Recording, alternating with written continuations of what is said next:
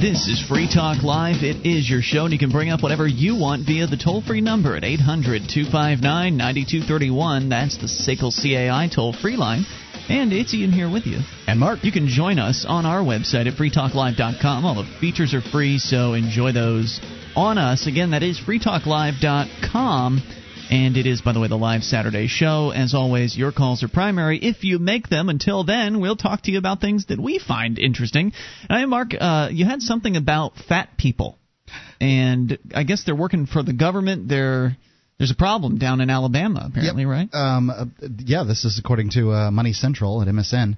The uh, state of Alabama has given its 37,000 employees until 2010 to start getting fit, or they'll pay a $25 a month insurance um, for insurance that was otherwise free for the employees. Alabama will be the first state to charge its overweight workers who don't try to slim down, while a handful of other states reward employees who adopt healthful, healthful behaviors. Alabama already charges workers who smoke and has seen some success in getting them to quit, or at least lie about it. I would guess. You know what I think is interesting about this, Mark, is that if this were happening at a go- at a non-governmental organization, if it were happening at a corporation of uh, another corporation of some sort, like a, a Walmart, for instance, there would be outrage yeah. if a private business decided to go ahead and put a similar policy and say, "Oh, well, you're you're a little bit too large. We're going to have to charge you a surcharge unless you can slim down within this time period." That would be considered discrimination, and the government would jump all over those people for it. But here, because they are the government, they get to put in whatever kind of regulations they want on these folks. And isn't it true that I don't know much about health. I know you've done a lot more research on this than, than I have, but isn't it true that some people are just naturally bigger? I mean, you you can be healthy and you can still be you could still have fat on you, right? You sure it's possible. Um, there's people called endomorphs out there that uh, you know store fat more easily than others, and it's just more difficult. Um, also, uh, what but the BMI me, doesn't take that into account. The well, body mass index. It, it, depends on the insurance company and what they use. Uh, for instance, under the sort of old insurance guidelines, I would have been considered fat at one point in my mm. life, even though my body fat percentage was 10%. But because I was, you know, working out a lot and you know had a lot of muscle mass, I was overweight. Was the terminology that they used. Right. And I don't know. I would imagine that uh, insurance companies have caught caught up in that arena, but I don't know it for sure. Hmm. And uh, you know what what bothers me here is um, you know I do think that uh, fat people have more health problems than uh, people that aren't. And Probably true. That's you know that's the particular uh, issue. But I, I, I'm I'm with you is that if a private company did this, it, there would be outrage. Right. So. And and I think private companies should be able to do these things. I mean, it's if it's your business, if you own the business, you should be able to set whatever rules you want to as far as what your employees need to do in order to get whatever coverage it is that you're offering and all of that. And I also, it's also my understanding that many of these um, companies are forced to offer health care coverage for for their employees. I, I don't know much about that as I don't employ anybody, uh, so I, I can't really comment on from personal experience. But it's my understanding that there's a lot of government mandates coming into play with offering these on, things to the employees. both sides of the equation. The government mandates how insurance companies are going to cover people. They mandate, uh, you know, how it, uh, employers are going to cover people, and all kinds of things. And it's, you know, it's. It, it, it what it does is it causes the market of insurance to you know the cost to rise for everyone and uh, you know when you when you're talking about for instance the old uh, platitude insuring abortions for for nuns it's it doesn't make much sense well, now when you're talking about the uh, these mandates, for instance, the, the idea is that if you're is it overweight or obese that they're targeting? They're, they're talking about obese. Okay, so so if somebody is obese, then they're going to have to pay if they want the health care coverage, they're going to have to pay the extra twenty five whole dollars in order in order to get it. Now, one could say that well, in the marketplace if there were enough obese workers out there to where their work was obviously valuable to a certain extent, business owners in the marketplace might not be able to get away with that. I mean, if you raise prices to a, an unreasonable level and your employees say, you know, I'll just go somewhere else, there's always that possibility. There's always the possibility that someone's going to leave, and then you're going to have to fill that uh, that spot. What you have here in the uh, with this with this instance is because the government got involved in insurance the fir- in the first place, and it got involved in you know what you could pay people. It it cost at, at one point in this country, if you were above a certain amount, you paid 90% of your income into taxes. Well, you didn't pay any as far as the benefits. So it benefited an employer and the employee and their relationship for the employer to offer them all kinds of bonuses mm-hmm. dental optical health whatever because right. they didn't pay the employer the employee didn't pay the taxes the employer is going to pay whatever they're going to pay to get the employee and so all of this the, the the very fact that employers pay for your health care at all is a government thing in the first place and it's really in my people opinion should be able idea. to get yeah people should be able to get their own get their money and decide what they're going to cover themselves with it makes i think that this this sort of mandatory health coverage and it's my understanding that I'm sure it's different in every state as far as what the manda- uh, mandates are. Some states might just mandate that employ- employers offer the health insurance rather than mandate that the employees have to take it. Because I know that Julia, my girlfriend, works full time at a restaurant here in New Hampshire, and there's health coverage available, but she doesn't have to take it. So the fact that there uh, that there are these mandates, though, really screws up the labor market. Because if you if you're somebody that is sick or whatever, you you might you know, getting up in the years, or you're getting older, and you're at a job, and you've got the health coverage from that particular job, and then you decide you get a midlife crisis or something like that, you hit your 50s, and then all of a sudden decide you want to go in a different direction you may be dissuaded from doing that because you might need that health coverage. And you can't just pick up and go somewhere else because then you'll lose your health coverage if you've got it through your if you've gotten it through your employer. You don't have that that portability factor you would have if you'd gone out on your own and just signed up and, and purchased your own health coverage. And if if if these employers weren't offering health coverage, then employees would be buying their own health coverage and they could take it to wherever they wanted to go, and we'd have a much more fluid labor market as a result of that. And that well, means more competition for labor and, and more opportunities. And, if the state wasn't mandating what you know accounts for coverage, then there would be more. There's more all choices. kinds of insur- yeah. There's all kinds of insurance companies out there, and they would offer more choices. If, for instance, I smoke uh, a cigar or two a day, and I inhale them just like mm. a cigarette smoker does. Well, I don't think I, I don't think that I have as big of a chance of getting lung cancer as say a two pack a day uh, cigarette smoker. I may be wrong, you know, I don't know, but that's what I believe shouldn't I be able to buy an insurance, a health insurance program that doesn't cover, say, lung cancer?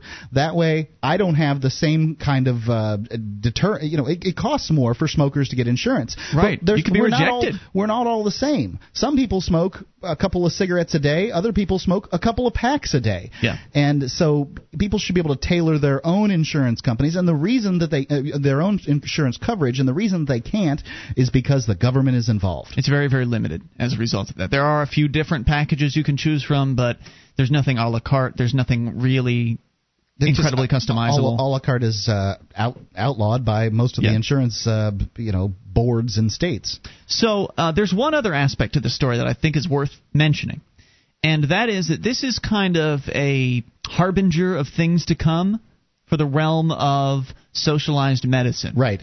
The fact is, um, likely we're going to have socialized medicine or more a more socialized system than we currently have because already half of the healthcare dollars uh, spent from Medicare and Medicaid are spent by the government. So we're going to have a more uh, socialized healthcare system than we currently have. And under that socialized healthcare system, look, if I'm paying for your healthcare, you can't smoke cigarettes. You can't scuba dive. You can't eat chocolate candies. You can't eat red meat. Can't go you out in the sun. You can't do any of these things because you're I'm paying for it. Your health costs me. And now, when you say me, you mean the government. You mean that that's what the government all, will essentially all of us tell that people. pay our income taxes.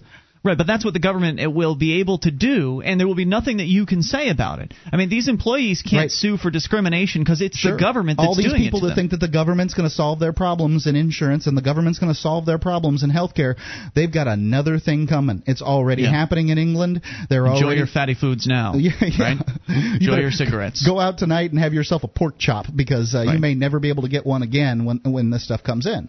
So this is, uh, you know, this is just proof that this is going to be what happens when socialized medicine hits and their costs start to rise because you know bureaucrats can handle, they they just have no incentives to do anything efficiently. So costs will start to rise and they'll see the only way to reduce those costs is to control your behavior, is to control what you consume. And do you think that's a good idea? You think it's a good idea to have government dictating all of the things you can and can't do? Jumping jacks for everybody in the morning. More on the way. This is Free Talk Live. You take control. This is Free Talk Live. It's the live Saturday edition of the program. The toll free number is 1 800 259 9231. That is the SACL CAI toll free line. If you'd like to call in and defend the idea of socialized medicine, you're certainly welcome to do that. Didn't have time to get the call uh, the call in numbers out a moment ago. But of course, your calls are primary, so whatever it is you want to talk about is what we'll talk about here. So dial in and bring up anything at 800 259 9231. I've been taking this uh, dietary supplement called Dexy20. It. Uh, it, it, causes you to lose weight. It's an appetite suppressant, and it's working for me. I think it'll work for you. You can check it out at uh, you know Walgreens or CVS or GN, um, GNC, and uh, you can also see it at diet.freetalklive.com. Give it a try. It's you can lose weight the easy way. I haven't changed my uh, uh, you know my daily routine at all, and it doesn't give you those weird jitters that most of them do. You can also join us on our website at freetalklive.com where we have live streams and more. We give it all away for free, so enjoy it all on us at freetalklive.com as we go to your phone calls about what you want. It's Larry listening to WXNT in Indianapolis. Hello, Larry. Hello. Hey, what's on your mind tonight? I was just talking a little about your health care deal. Yes, sir. You know, I, I, I'm kind of a elder, not elderly, but old, and I can remember about about maybe uh, 40 years ago, you did not hear about anything like you're hearing today about medicines and uh, health. Everybody needs health care. Uh, I remember my dad went, was 76 years old, and he went to the hospital for the first time, and he came home with a, a gro- big one of these big grocery bags full of meds. Mm. I mean, uh, they're turning the United States, especially here in the state of Indiana, into a junkie factory. Well, the reason why you didn't need it back 40 years ago or whatever was because everybody had access to it. It was available in the marketplace. It was relatively cheap because the government hadn't gotten involved in the major way that it currently is. So the But- somewhat free marketplace, the at least more free than it is today, could act to keep prices low, keep innovation coming, keep new advances uh, coming out, and keep uh, keep consumers happy. So there was no problem back then, but there is a problem today Yeah, simply because the- government's involved and it increases costs for everybody. And you know what that a problem is too? Personal responsibility. That's a factor. Nobody wants to be responsible for you, so something as personal as your health because 90% of it consists of what you put in your mouth. Yeah. If you can keep your mouth shut and not eat the garbage, why then you're not going to have all these little funny sicknesses and so forth. If you don't smoke, eh, or if you do smoke, then you accept the consequences of it and go on and, and just go on about your business. But if we get government involved, and, and it's already involved, Oh, yeah. uh, you're you're going to uh, have just a big blow up and a mess every time you skin, get a skint knee or something. You're going to be running up into a doctor's office because Yeah. you know you don't have to pay for it. And one more thing, guys, on the property tax deal. Yes, sir. We've got a here in Indianapolis, an out of control uh, city county council Mhm. spending money. And you know what? I quizzed them the last time we had a committee meeting, and I said, did they did they consider all the money the government get, gets as property tax? And the way I caught them in the lie is I asked them, I said, you got any money in your pocket now? And they said, yeah. I said, is that your property? Well, is, is somebody tax it? That's property tax because they were trying to do little funny things and maneuvers and then say, oh, that wasn't property tax. All you got is property. They love and the calling- only thing they can tax is your property. So Yeah. any any kind of tax, grant funding, federal grants, I don't care what it is. The only If it reason moves, tax it. gets money is tax on your property. I thank you, Larry, for the call. Great points tonight. 800 259 9231. Boy, they'll just tax any old thing they can possibly get away with. Whatever it is you'll pay, they'll. If you'll pay it, they'll tax you on yeah, it. Yeah, anything right? they can get away with. Uh, hey, I want to re- uh, reiterate his point about responsibility. I think it's great that he brought that up back in the, the realm of health care. And responsibility really is, uh, it ties into what we've been discussing, not just from the government socialist healthcare perspective, where if government tells you that we'll take care of you from birth to death, just come on by our government hospitals and clinics whenever you need any assistance and we'll help you out. Of course, you have to wait for six months before you can actually get seen in some cases, depending on who's available, what doctors are available, and the government doesn't ever have enough supply available to meet the demand. Well, Uh, I think that uh, you know they, you can look at the the socialized healthcare systems around the world. You can look at the VA hospitals here in the United Yeah. States, and sometimes they offer really great healthcare um, to these people, and but other times, you know, people die waiting, That's true, and and if, I don't want to have to deal with that. if people are told they're going to be taken care of, then they do exactly what Larry suggests. You get a skin knee, you get a cough, you got some, you know, a runny nose. You go to the the people go to the emergency room, and they do this today, and they they will be encouraged to, to, to do it more in the future. Right, they so don't they to- take up these precious resources with this nonsense. They don't have to deal with the uh, the consequences of their actions if if the health care is for free. I don't know that anybody really thinks about the consequences of their actions when they start smoking as a teenager, but you know they they don't have to deal with those consequences because the government will take care of them as best uh, you know as as you know as poorly as they uh, take care of all of us at that point. And you see that with insurance companies as well. It's like you were saying, Mark.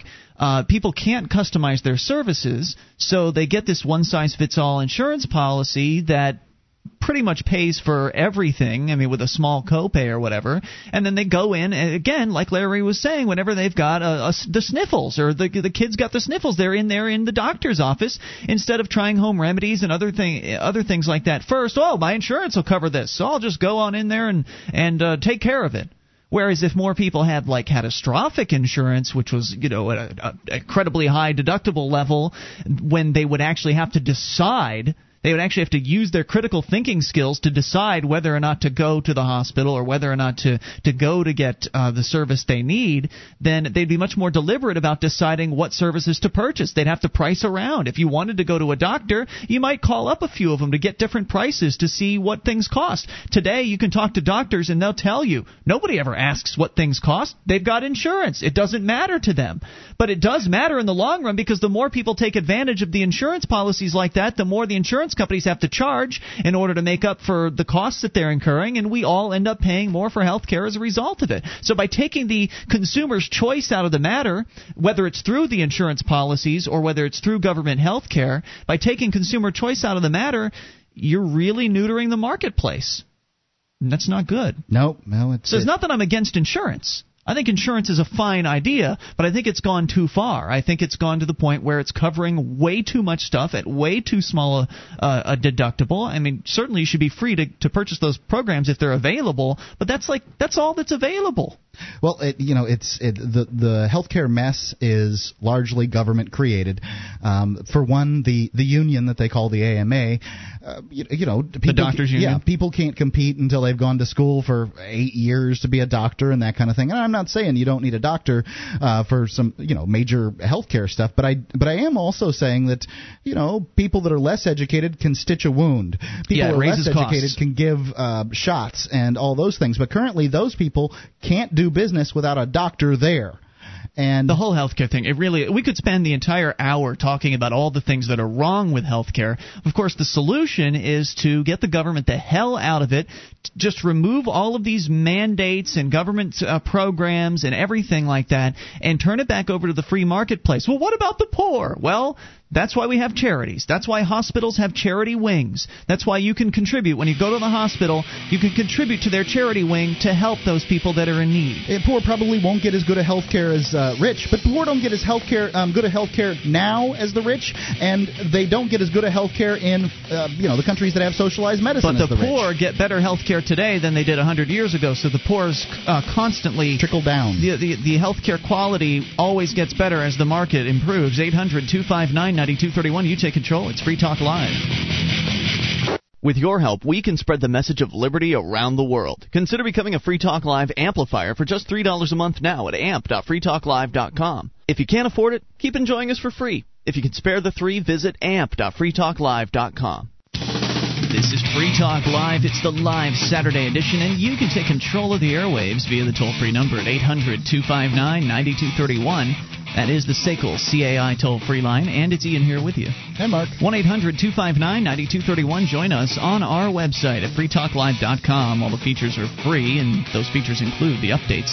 You get signed up, we keep you in the loop whenever there's something fresh to announce about the show. Just go to updates.freetalklive.com to get on the list.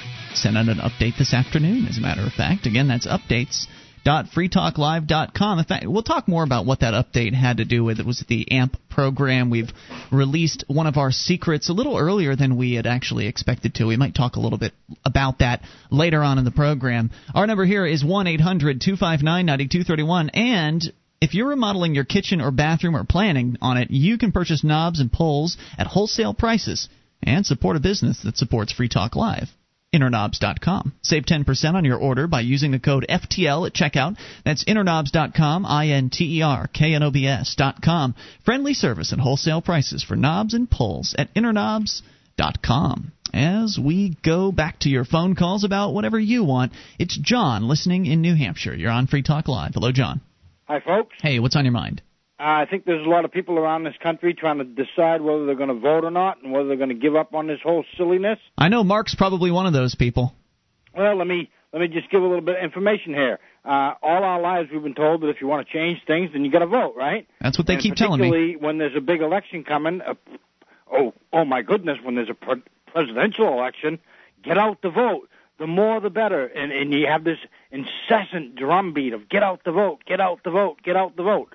But look, folks, around the country, whatever community you're in, what happens when there's things like a tax cap or a budget cut or a referendum on the ballot that the people in the government don't like? What do they do? They try to separate that from the general election where they've beaten that drumbeat of more, you know, get out the vote, get out the vote, get out the vote. Yeah. They try to separate that and get it to a special election because you know what? You're all smart enough if you're going to vote for the politician, but you're too stupid to understand an issue. And what they're really trying to do, folks, is they have the system under control quite well, and they don't want your input.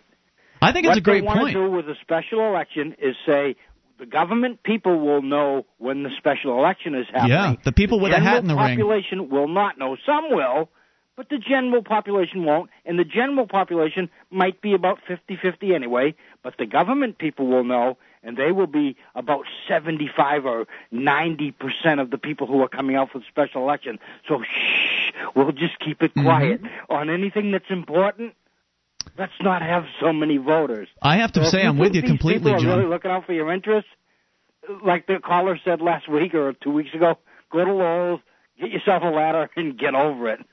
Great points, if John. voting if voting could make a difference, they would make it illegal. Who said? What's a paraphrase of somebody? Who was it that originally said that? Was that like PJ O'Rourke or something? I forget. But it's a good quote, and I thank you, John, for the call tonight. And uh, I think salient points. I didn't know that there's a one of those local special elections that he's talking about coming up on Tuesday. I had no idea that was uh, that was going on, and I'm relatively tied into these sorts of things here up up here in New Hampshire, and I didn't I- find that out until like the last 24 hours. I did know, but uh, I, I- you know, I can, I, I can definitely sympathize.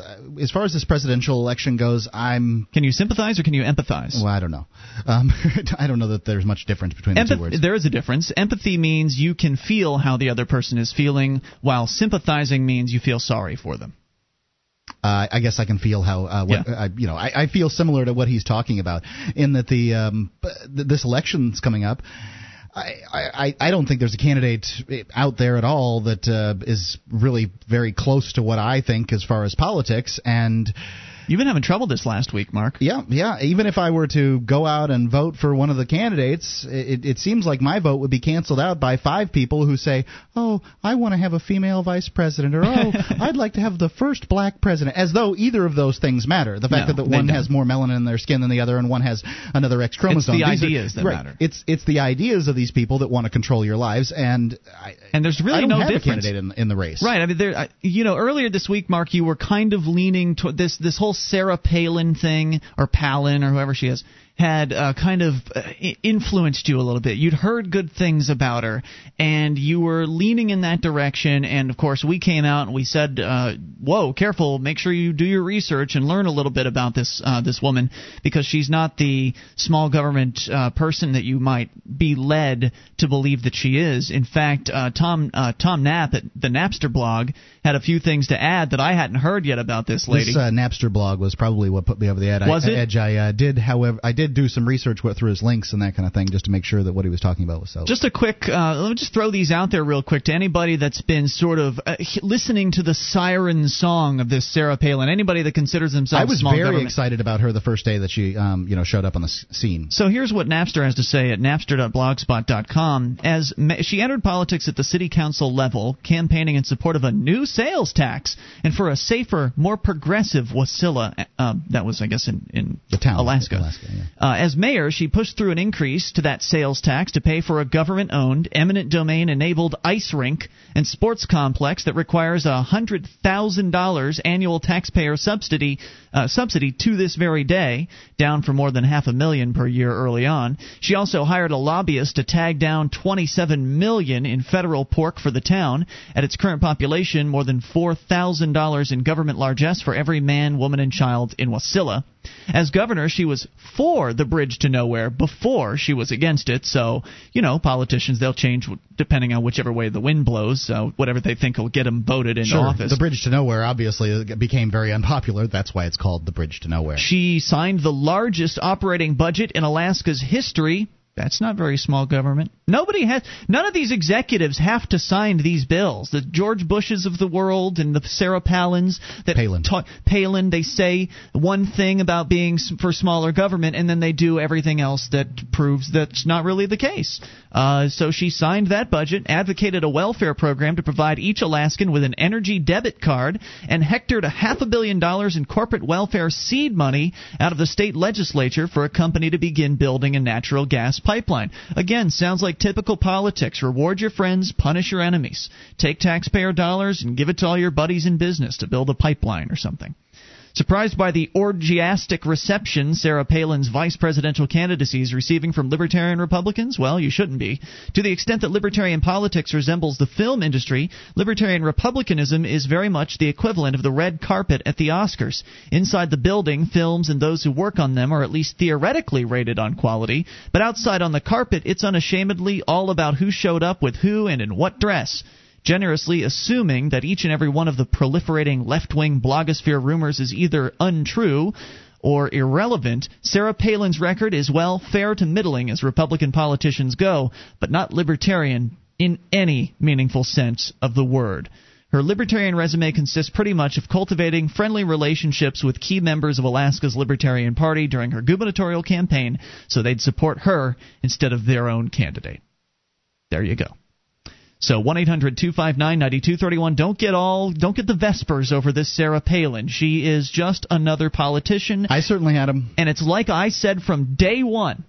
As soon as we heard about this nomination, you don't get to being vice presidential nominated in the Republican or Democrat parties without being a party hack. You don't get there without being willing to bow down and kiss the boots of whoever it is that is, you know, whoever it is that's in charge over there to to worship the party platform, whatever that might happen to be. Yeah, you just don't I, get there. I'm, I'm having a real difficult time with Republicans this year. Um, e- even up here in New Hampshire, where a lot of Republicans are, you know, they they are pretty good as far as uh, you know being small government and that kind of thing. But many on the national level, all of them on the national level, support this stupid war that uh, just you know is spending all kinds of money. Not to mention keeping immigrants out and increasing the government. And I mean, what's more efficient monetarily than a war?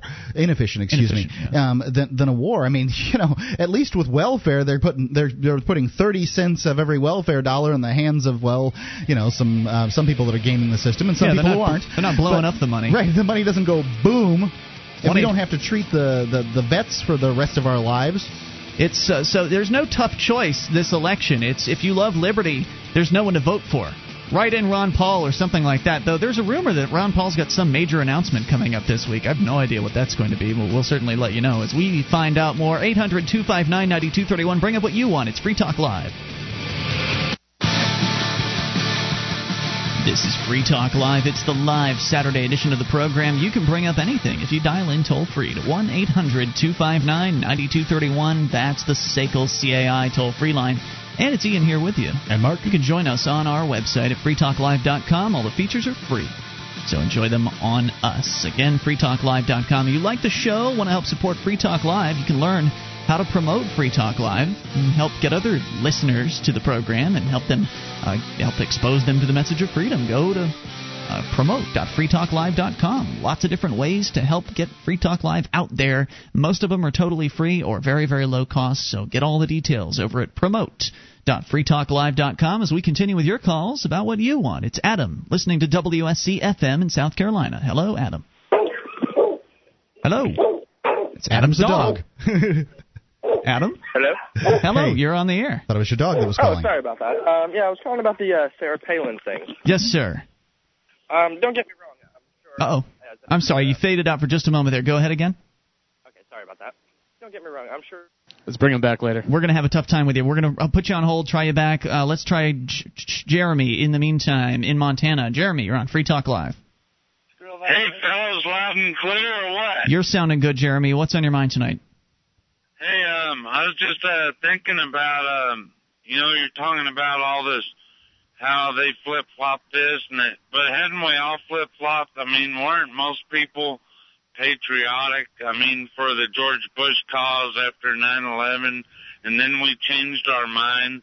I mean, once Sarah Palin got educated on how much of a nonsense a bridge to nowhere was, then maybe she was against it after that. Well, Like, maybe I'll- you need a little more information. According to Jason Osborne from SACL CAI, he tells me that apparently it's worse than what we had originally said. Not only did she change her mind about the bridge to nowhere, but it was after they that the state of Alaska had received the federal money for the bridge to nowhere. And so what did she do? She just took the money and used them for her own, you know, whatever purposes she wanted to use at the moment. So it wasn't as though she refused the money.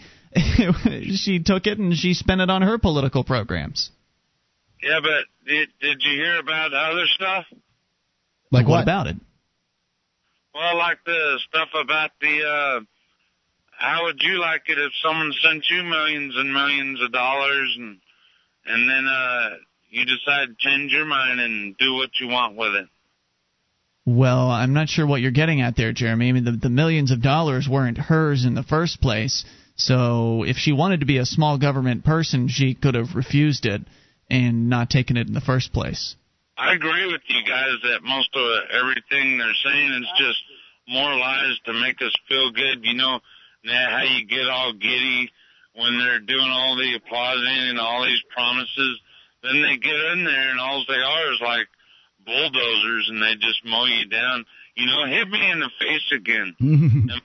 Yeah, that's what they do. They lie and they change, you know, they change their positions and all they do is do whatever's politically expedient. Jeremy, thanks for the call. They do whatever is politically expedient to get elected to office so at that point they can then reward their friends and punish their enemies. This is what politics is at all levels. Local, state, federal, Democrat, Republican, whatever. It's all it's all about extracting money from you by force to use in the way they deem appropriate. It has nothing to do with representing you or anything like that. That's just all a cover story for the violent acts of the state. Uh, you know, it, it seems to me that that's what's going to be happening here with the McCain uh, campaign. Is that you know he's he's got this uh, conservative out there that makes him you know that, that he's a lot of people have gotten very excited about, but uh, you know he's going to do what he wants. Who who really believes? I mean, what Republican out there really believes that this McCain cat's going to get into office and just start rolling back the government? I, I can't. I certainly can't tell that any Republican has ever done that. Right. So what is it? I don't understand why people still get so excited by these candidates. What they just keep telling you the same crap year after year. Every 4 years it's the same old story. Somebody's always for change. Somebody's always for smaller government. Yep. And then you get the same old same old, which is more government, more intrusiveness, more oppressiveness, more taxation, Lie to me, freedom. baby. I love that crap. Apparently they do. Let's go back to Adam. We're going to try him again. Adam in South Carolina listening to WSC. How am I coming in this time? Sounding better. Go ahead, sir. Uh, that's awesome. Now, I'll be honest with you. I'm extremely excited about the McCain Palin ticket. I, I, I think it's great. I think anything anti-Barack Obama is wonderful. Well, wait, what's so exciting? Wait a minute. Is extreme it liberalism? does it only is- excite you because he's not Barack Obama? Is that the only thing that's exciting to you? That's not the only thing that's exciting to me, but I will have to say that being, I do not want to see Barack Obama win. I think that's the worst thing that we could ever have happen for this Don't, country. don't you think that uh, like, like like the country's in really bad bad bad shape when you have to vote for a guy like John McCain in order to keep a guy like uh, Barack Obama out? Absolutely not. You don't think so? I think McCain, we could probably find better. There's no doubt about it. Um, personally, when and the, um, I guess the, what do they call it? The little things that come around. Um, whatever. I, I voted for Romney. Romney. Uh, I Uh, thought Romney would have been a better pick. Um, it didn't happen. We got McCain. I'm far more conservative than I am liberal. I'm more of a median down the road, but I can definitely say I'm far more conservative than conservative than I am liberal. What is Unlike it you think you're which- going to get out of uh, the McCain uh, presidency? Presuming he wins, what is it? What's in it for you, Adam? Well, I know what we're not going to get is we're not going to get universal health care, which putting the government in control of health care is just ridiculous. I The government has never done anything Well, better wait a than the minute. Hold on. Before you have. go on with that point, I see where you're coming from, and it's that's what we talked about when we started the program. So we're we're in agreement in principle. But you mentioned Mitt Romney. You do understand that he's the governor of Massachusetts, and he One of the- presided over the uh, the Romney Care program, which mandates that all people in Massachusetts have to have uh, health insurance, otherwise they get punished. That's one step away from socialized medicine, and here you are touting this guy as some sort of great candidate. Please explain Well, I that. I, I thought Romney would have done a better job as far as for an overall picture. Um, I'm also highly against the fact that Barack Obama is going to severely increase taxes tremendously across the board. Um, he's trying to socialize everything. To me, that sounds a lot like communism to me. Well, uh, Um, hold on. Uh, it to be- where before you go on, I think that what Democrats largely do is tax and spend, and I think what Republicans have, uh, you know, b- uh, historically done is deficit and spend. Do you think that that's any better? Hello. Hello? We're right here. I, I said that Okay. uh, Democrats tax and spend, Republicans deficit and spend. Do you think that that's any better? Really? I, I don't think either one's better. I, I fully agree with. Uh, if we there could actually be a libertarian that would have a fighting chance, I would vote for him in a heartbeat. Let's go by the Constitution. Let's do what's what we've mandated hundreds of years ago. What that we were going to do. You're telling me you voted before you go on, sir. I'm I'm I'm sorry. I'm I'm a little upset now. You you voted for Mitt Romney, but you had the chance to vote for Ron Paul, and you say that if a libertarian had a fighting chance, here's an elected a guy who got elected to the House of Representatives Ten 11 times. Yeah. and you didn't vote for him. What you're what you're saying is simply not true. Well, Ron Paul, I don't think really has a fighting chance, unfortunately. If you don't vote for him, then he definitely doesn't, He sir. was You're in right. the primary, and you know, I mean, he raised more money than any of the other candidates did. He outperformed, got yeah. more money from the military. Ron Paul had a better chance than any libertarian has ever had, and you didn't vote for him. You know and why he didn't have a chance? Have a ch- unfortunately, he still doesn't have a chance of winning. I Because mean, you uh, didn't vote awful. for him. yeah, because all the people like you, Adam, all the people like you, Adam, that say one thing and then go and do another, if everybody that was like you actually went ahead and followed their instincts, followed their heart, if that is indeed your true uh, feeling, if you went and you followed what it was that you believed in, then you could possibly have what you want. I mean, aside from all the voting fraud and We all that. We could that. all have it. Well, if everybody was like you, we'd have legalized heroin and legalized crack, and we wouldn't have any roads, and there wouldn't be any taxes, Wow. and there would be abs- Do you there would be really think that? You The, do you nuts. really think roads don't get built without the government? You do understand really roads were private before the government took them over, right? The government saw I'm them not as saying a roads don't get built, but what I'm saying is that we wouldn't have the interstate system. We wouldn't have you wouldn't have airports. So wait, you're It saying that road on. owners There, there are freeways in California that are privately owned right now. Uh, I mean, there's a, there's a fact. doesn't help me here in apparently he's Carolina. saying wait you're saying that wait government is so much more competent than the marketplace when it comes to putting uh, pavement down. Is that what you're telling me? You're telling me that uh, that people that build roads for a living couldn't possibly figure out how to link them up from one point to another? That we need some centralized command and control communist style government in order to determine where the road should be? I thought you said you weren't a communist What I am saying is that you you all are so anti-government. That no, no, I'm pro absolutely freedom, no sir. government whatsoever. I am I am pro self government and I'm pro freedom. I'm not But anti unfortunately, government. that's just not going to be a possibility. Just Let's because be you've ironed it out in your mind, sir, doesn't mean it's not possible. And I thank you for the call tonight. It absolutely is possible for us to be free. We just have to want it. We have to seize it This for is ourselves. The, this is the defeatist attitude Yeah. that causes, um, the, you know, basically that has uh, admired the Republican Party. People that uh, believe in small government say, well, we just can't have small government, so let's take less growth of the government. Right, we can't have small government. I'm, I'm glad you brought up that Ron Paul point because it was brilliant, Mark. Oh, we can't have small government because there's just no good candidates. We could have had a better candidate. Candidate, oh, I could have voted for Ron Paul, but I didn't think anyone else would vote for him, so screw it. I'll just vote for one of these bad guys. Voting for evil just gets you evil, and that's what we're going to have after November of this year. Whether it's Barack Obama or John McCain, it's going to be more evil. So that's what you've got to look forward to, I guess. 800 259 9231. If you want to do something different besides voting for the lesser of two evils, we've got an option for you. It's called the Free State Project. I'm sure we'll talk about it coming up here. Hour two's on the way. Free Talk Live. You ever have one of those days where everything goes right?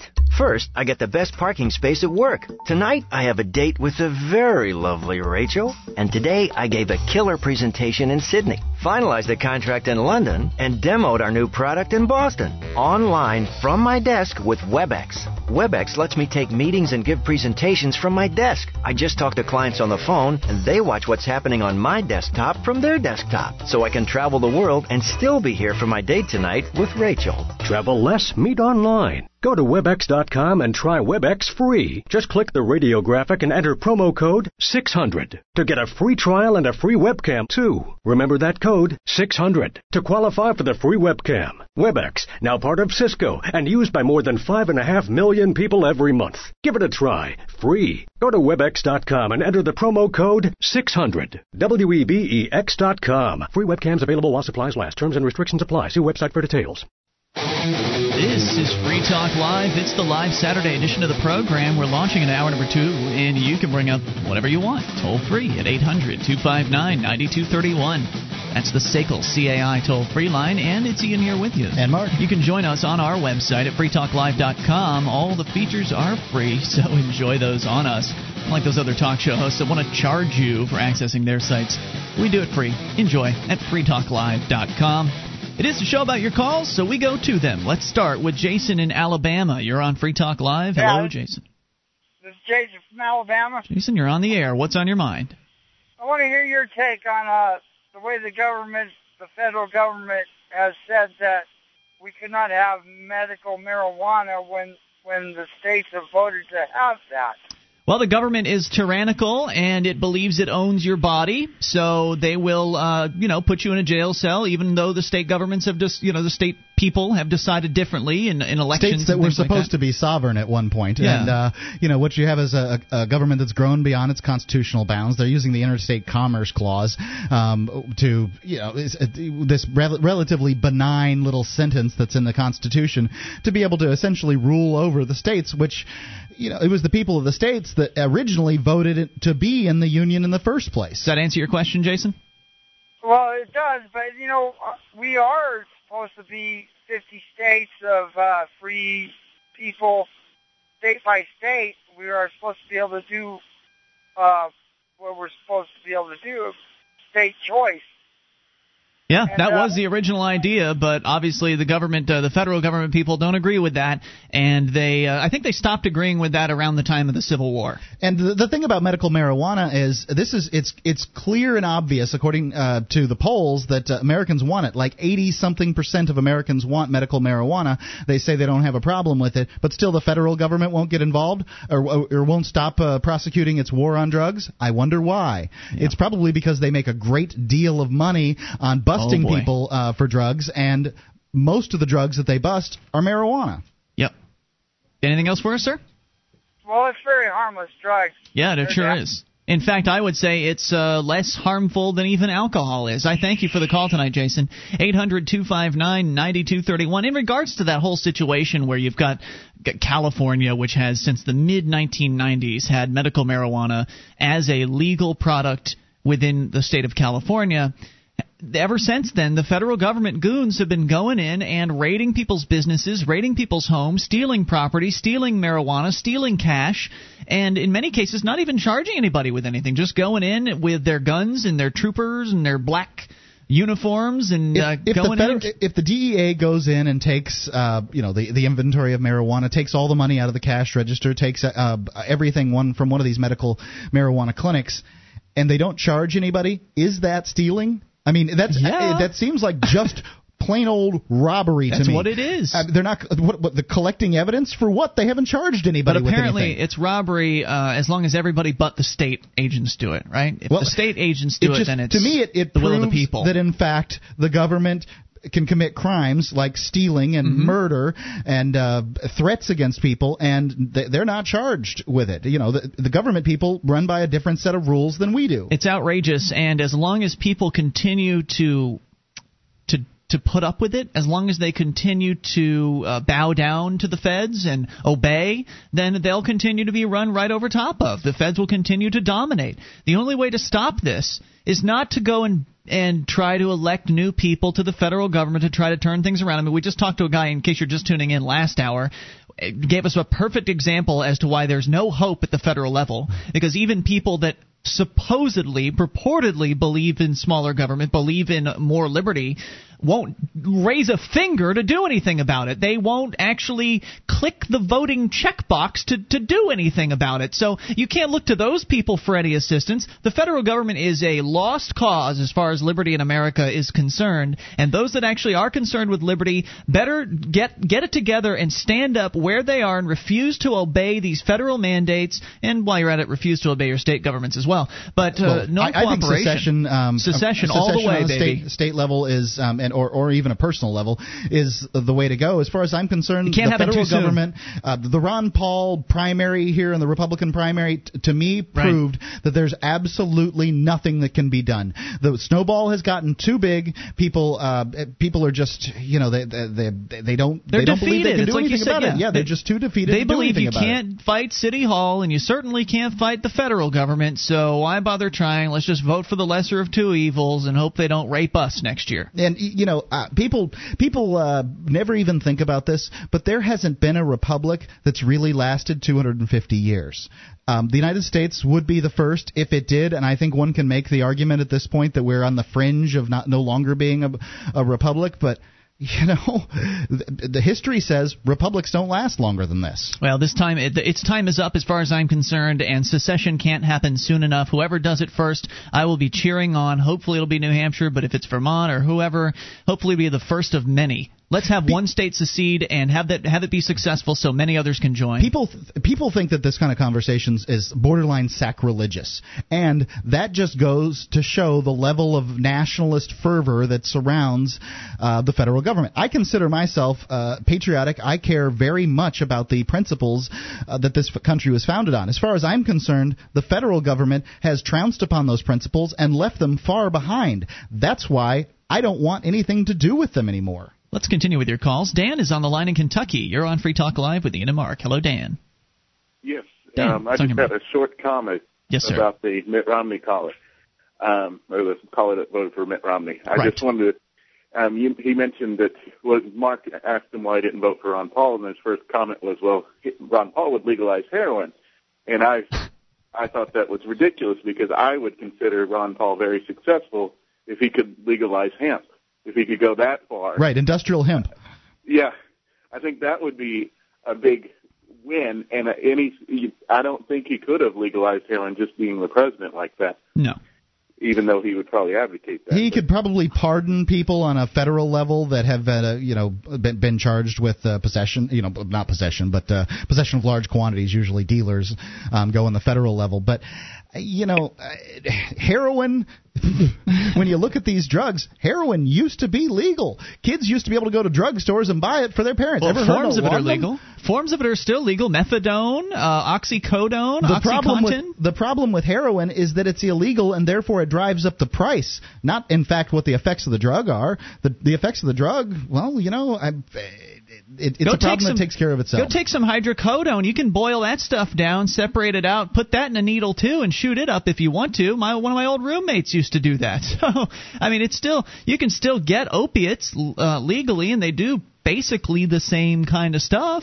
So what's one opiate versus another opiate? It's just they've arbitrarily de- determined that one will be illegal and the others will be uh, well semi-illegal because you have to get a prescription to legally get your hands on them. But anyway, that's an aside. What else do you have on your mind? Anything? Well, did Ron Paul uh, say that he would pardon heroin users or heroin? I don't believe he. I don't believe he said I- that. No, I'm just saying he I could. Uh, did he? He I don't, could did he say he'd pardon anyone? I don't think he really got into. I don't think he said he would. So I, I think the uh, caller was a little bit overly concerned. Well, I don't know like, if- all of a sudden Maybe you heard change would happen just because one guy vote, got voted into office. I don't know, Dan, if you heard differently than I did, but I don't remember him saying that about Ron Paul specifically. I think he was commenting more on what a what a liberty-oriented America would look like, with you know allegedly having crack vending machines on the street corner and all the all the standard scare stories that you that you hear from people that really don't have an argument. Right, as though locking people up who haven't hurt anyone um, isn't scary enough. Thank you for the call tonight, Dan. Appreciate hearing from you. 800 259 9231. So I don't know if that was quite a comment on Ron Paul as it was just a, a fear, an irrational fear showing itself about what he thinks society would be like in the absence of all these government control laws. Look, there's nobody out there today. Very, I, I doubt there's any, hardly anybody out there that is just sitting there waiting. They're just waiting.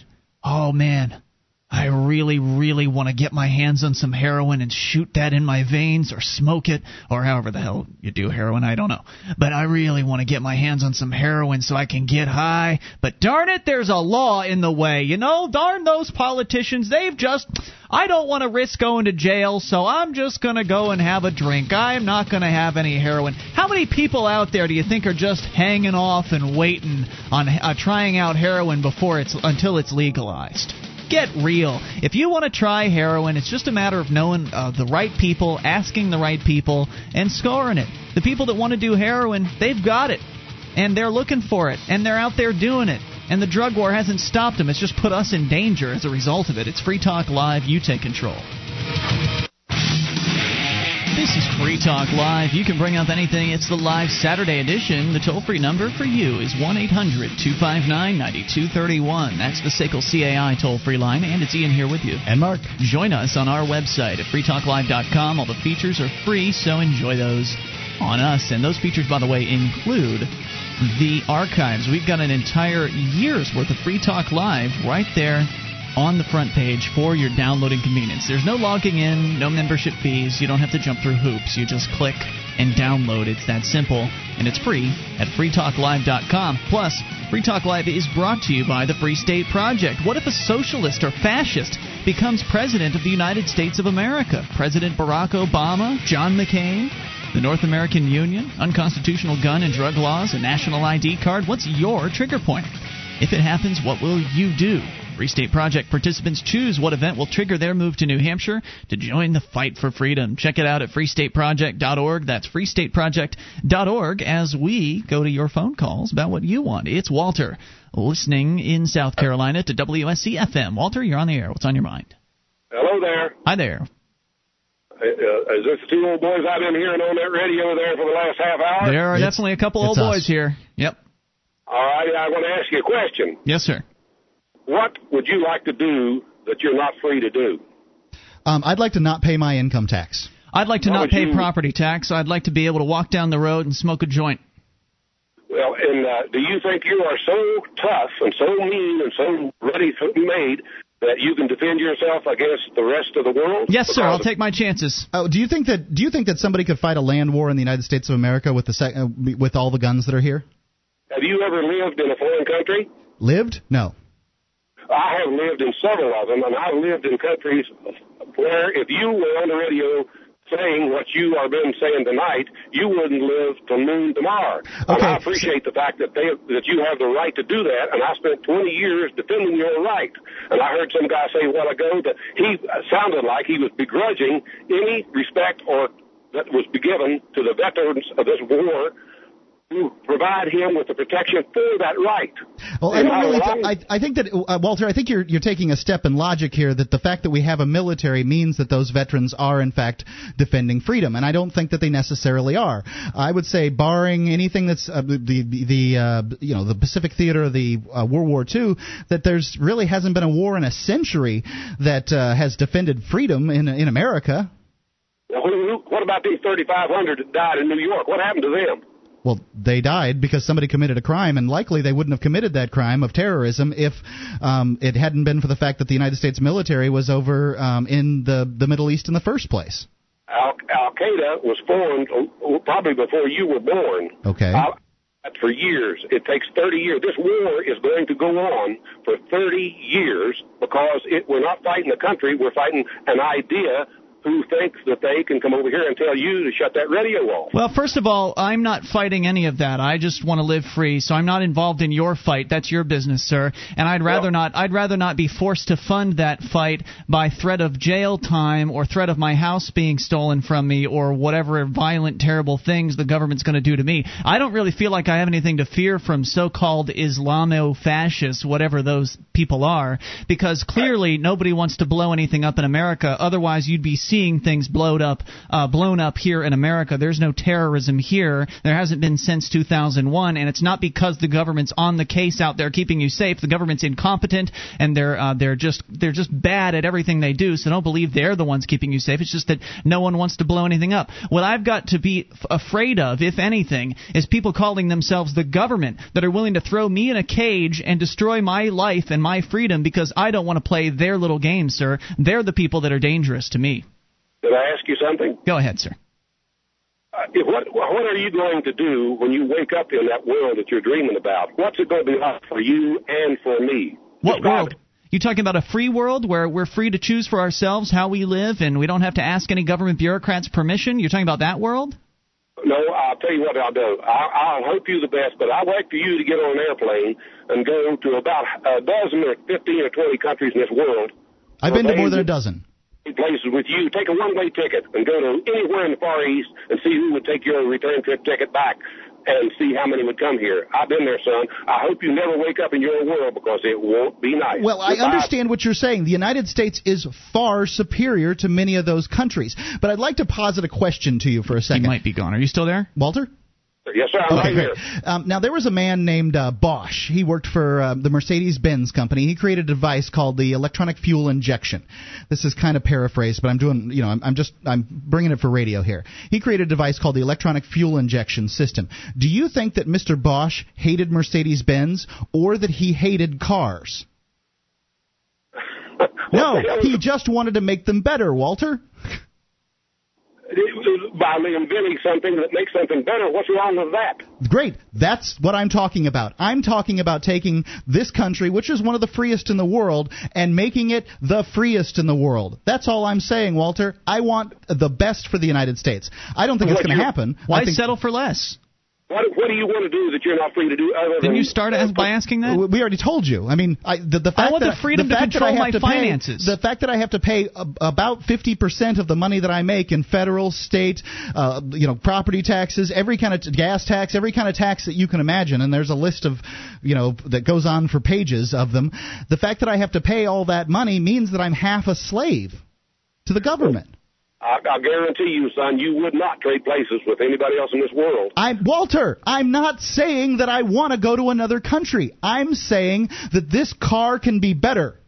Right. That if we were gonna, if we would want to go somewhere else, we'd already be right. there. I could just right? get my, my, passport was valid a couple till uh, let's put it a year. different. Let's put it a different way, Walter. What you're saying is the U.S. is, you know, in your opinion, the most free place in the world. Which, by the way, by many uh, different organizations that have taken a look at the economic levels of freedom, it's in the top five it's right in, now. It's in the top uh, ten or top five, but it's it's actually behind Hong Kong as far as economic freedom is concerned. All that said, it definitely is one of the freest places. But that's just like saying that we've got the best form of cancer, Walter. It still needs to be cured. The government is trying to control it's it con, not trying to successfully controlling people's lives, telling them what they can and can't do with their lives, and that's that's anathema to freedom, don't you think? How many people do you think could live an absolutely free life in this country? Whoever wanted to, sir. Whoever wanted to. I want to, and my friends want to. That's I'm not proposing enough. an absolutely free wa- life, Walter. I am. I'm I'm only saying that uh, the government should be pared down to a you know a, a military that stays within its borders, just like General Smedley Oh, you're Butler. pandering. Just like General Smedley Butler, two-time Medal of Honor winner. You were just calling for secession. I, I, that's that, I'm just saying that that'd be fine with me. I, I wouldn't I be see. calling for se- secession if that was the case. I see. Um, that the federal government should handle the the military. I, I think that the army should be uh, you know stood down like the Constitution says. Um, that we should have a navy that stays within uh, You're so you know, radical. border, borders. I mean, I, I'm and that a state government should handle maybe policing and things like that. Walter, your final thoughts. Go ahead, sir. Who would pay for all that if you uh, if you kept all your money and never paid a cent in taxes? Who do you think is going to keep that cop right down the street from you to keep home invasion from hitting your home tonight? Walter, Who's gonna- radical people like us with uh, you know extreme ideas as far as liberty wouldn't even be listened to in an in a world where there was you know 10% taxes. Well, here's my answer to your question, and I thank you for the call, Walter. The answer is in a voluntary society, which is what I'm looking for, not what Mark necessarily is looking for, but in a voluntary society, all services that are valuable in the marketplace would be paid for by the people that are desiring them. So if you need protection services, you would hire those protection services. If you need to get a road built between point A and point B, the businesses or whoever else would build the road. I hate the idea that patriotism is attached to loving the military. Would you like to help others find Free Talk Live? You can help us advertise, market, and promote the show at amp.freetalklive.com. Consider becoming a Free Talk Live amplifier now for $3 a month and get some cool bonuses at amp.freetalklive.com.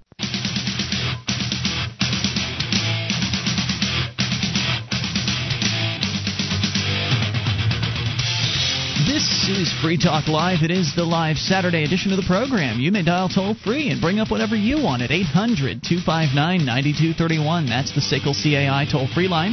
And it's Ian here with you. And Mark. And that's 1 800 259 9231. You can join us on our website at freetalklive.com. All the features are free, and they include the Shrine of Female Listeners, dozens of ladies who've sent us their validated photo to prove they listen to the show. Head over to shrine.freetalklive.com, see what it's all about. That's shrine.freetalklive.com. Travel less, meet online, try WebEx for free. Go to webex.com, enter promo code 600, that's 600. Start your free trial of WebEx today. W-E-B-E-X.com, enter promo code 600, and start your free trial of WebEx. 800 259 9231 as we continue with your calls. Uh, Walter, a few moments ago, the last gentleman we had on the line was very, very incredulous that, uh, you know, asking us questions like, well, what is it that you can't do today that you'd want to be able to do? What, what is it, how is it you aren't free? Sort of suggesting that we're all just so free here in America. And we came up with a couple things off the top of our head, but how about business owners? Our next caller wants to talk about government involvement in his business. You want to talk about an area where there's all kinds of government control, where they're micromanaging as many aspects of your life as possible. How about home ownership? How about zoning regulations? How about being able to, to put a new coat of paint on your house without having to ask bureaucrats for permission? Well, most places in America, you uh, you can put a coat of Some paint your places you can't. Yeah, try uh, try Longbow How Key, about how about I mean we can just keep going here just for a moment. How about uh, lemonade stands for little kids? How about allowing your, your your son or daughter to go out, set up a lemonade stand on the side of the road without being harassed and shut down by police? This stuff happens all over the place. How about being able to grow your grass a little bit too tall? How about all kinds of things that the government regulates and micromanages? There's so many damn laws out there. We don't even know how many of them we break on a daily basis. Not, not even not know, but uh, th- there's no way anyone could read them all. Nope. When I by by them all, I mean the ones that just affect that person geographically. There's no way in your lifetime you could read the laws that affect you on a uh, municipal, uh, state, and federal level. You just couldn't do it. You know, maybe maybe laws is the incorrect term. Statutes, I think, is more accurate. But let's continue with your calls. Bill is on well, the there are line ordinances on a local level. in Oklahoma. Hello, Bill. Hello, gentlemen. How are you this Just afternoon? great. What's on your mind? Well, first, let me just uh, make a quick point out to Walter. He was talking about uh, terrorism and how the, the military is trying to protect us from this boogeyman. I'd just like to point out that there's been two terroristic acts that happened on on this soil. Uh, 2001 was already brought up, but uh, if I remember correctly, 1995 was a terroristic act, and it was two guys who were formerly representatives of his beloved military. Oklahoma City. It's correct, sir. hmm Um, so I just want to have Walter keep that in mind the next time he he wants to um, go on the on the you know the whole patriotic theme. Um, You know, the idea that Walter Walter would have you believe that if it weren't for the the American military, then there there would be hordes of people coming over and invading and trying to kill us from where Canada and Mexico or something like that or China. Where would all the invading hordes come from exactly? Because we can pretty much trade with most countries around the world, with the exception of Cuba and maybe North Korea or something like that. But for the most part, there is uh, somewhat well, it's not free, but it's trade. You can trade with uh, many places around the world, and so if they were to come and attack us, then they'd lose one of their best customers. So economically, there's no real incentive to do anything like that. And, and besides that, Mark's point about the tremendous amount of gun ownership in this country would be a huge dissuading factor. It's the reason why uh, it's the reason why Hitler didn't invade Switzerland. Because they knew they wouldn't be able to do it. There are guns in every household. Yep, exactly. Go ahead with your thoughts. Okay, so um, I had a run-in with a state bureaucrat over this course of the week. Uh-oh. Um, and, and mind you, this is over a business that isn't in operation yet. Um, I had a uh, just a thought of uh, maybe creating a a online destination for people that want to maybe lower their monthly payments, take those monthly payments, the the the offset cost, and parlay them into their debts and whatever, help them get out of debt. You know, do something to help people. Sounds well, good. Uh, yeah, uh, in theory anyway. Um, so I was sitting at my computer. Some guy, uh, another neighbor, somebody came over and was pitching another similar idea from a major, well-known company, and was asking what I was doing. And I kind of explained to him what my idea was, and I, that was my first mistake.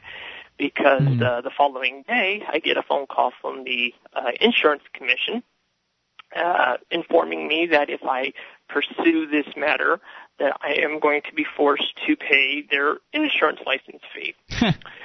and I want to thank off the top, just right off the bat, I want to thank Sam. Uh, he has been an encouragement because uh, I've seen him do what he did, and so I figured I would try to grow a set myself and talk back at uh, these bureaucrats. You're talking about Sam from the Obscure Truth Network. He's been calling over the past several months on the program. Uh, you can go to obscuretruth.com to see some of his documentary work where he's gone into the court system and he's asked a bunch of questions they didn't want to be uh, want to be asked. Go ahead with your thoughts. Right, and so I took that approach. I uh, I started asking questions. I said, uh, "What's obligated me to pay this fee?" And the guy says, "Well, your uh, uh, your desire to wanting to enter this field has obligated you to pay this this fee that we're asking." I said, "That's great. Can you just uh, point uh, pu- uh, pull up on your computer, or if you can go and find uh, in your file somewhere a document that has my signature on it that says that I have agreed to pay this this so-called fee." Mm-hmm. And he's like, "Well, that doesn't it, it, it doesn't work that way." I said, "Well, um, That's right, because we have guns. I, I said that's interesting because um, usually there's some kind of an agreement that's reached. You want something from me, I'm going to want something for you. He goes, exactly.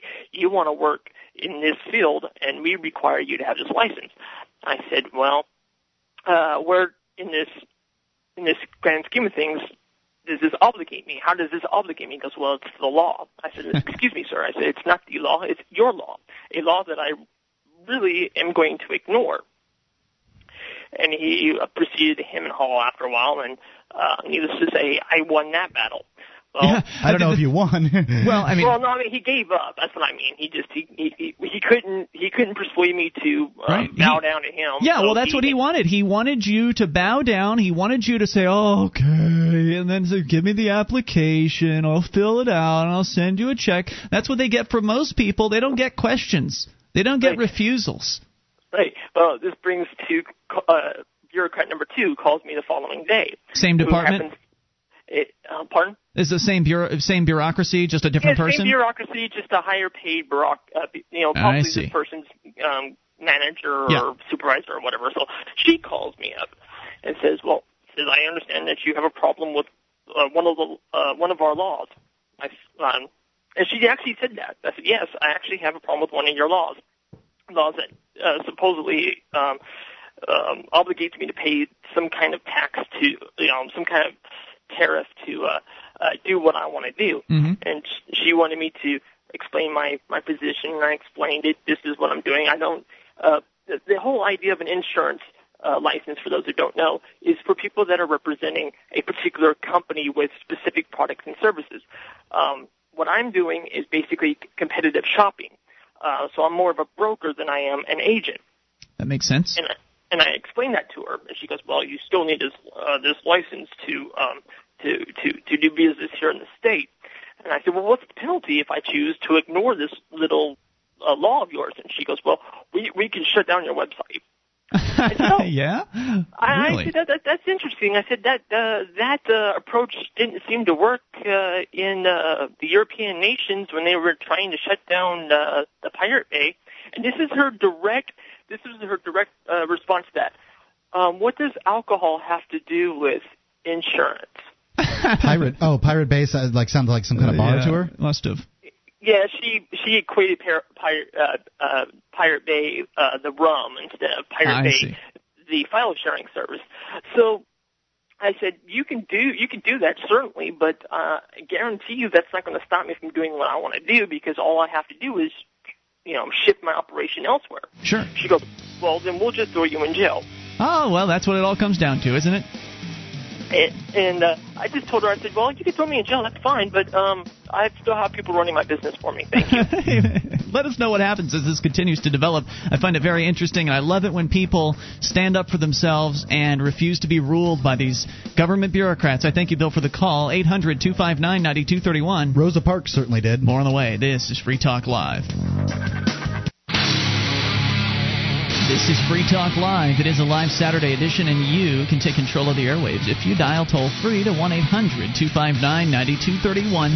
That's the SACL CAI toll free line. It's Ian here with you. And Mark. Join us on our website at freetalklive.com. The features there are free, including the bulletin board system and the archives and the updates. It's all free, so enjoy it all on us. And if you like the show, you like what we're doing on Free Talk Live, you can shop with us at amazon.freetalklive.com. When you enter Amazon through that link, Free Talk Live will get a percentage of your purchase. Whatever it is that you're buying, 41 plus categories to shop in, lots of brands that you trust at great prices, free Super Saver shipping on a whole bunch of items, and used items. So if you need to save a few bucks beyond the fact that Amazon's already got great prices on new items, knock a few more bucks off and buy it used.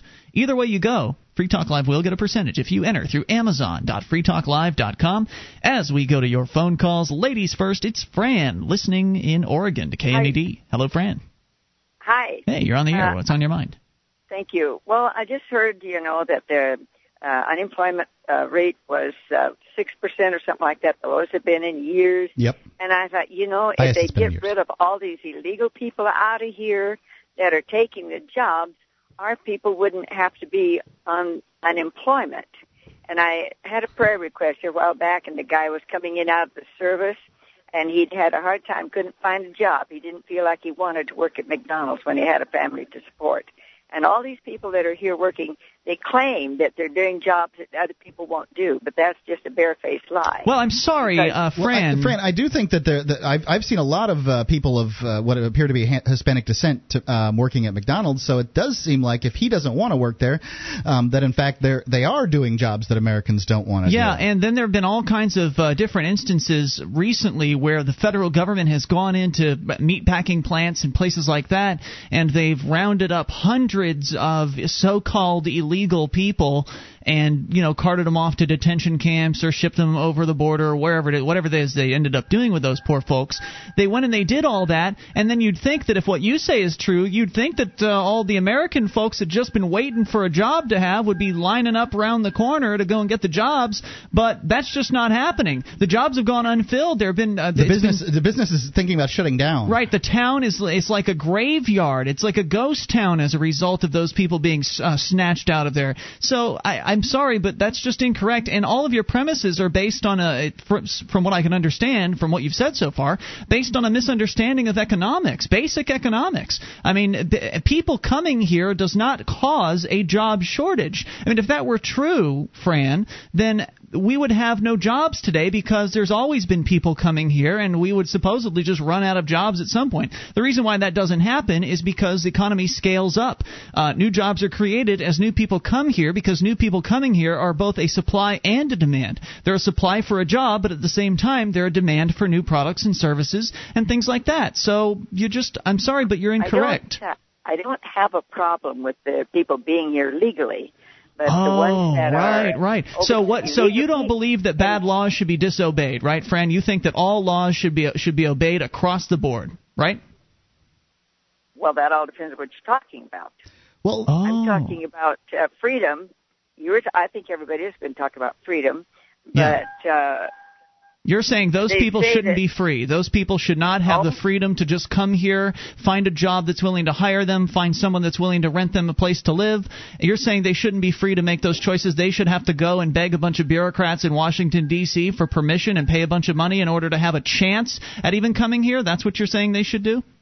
but you know what they they say that uh, these people are coming here doing uh, agriculture work and all that kind of stuff, when actually only about twenty percent of them are working and doing the uh, agriculture work and stuff like that. I'm But sure the that's thing true. That gets me is that they are.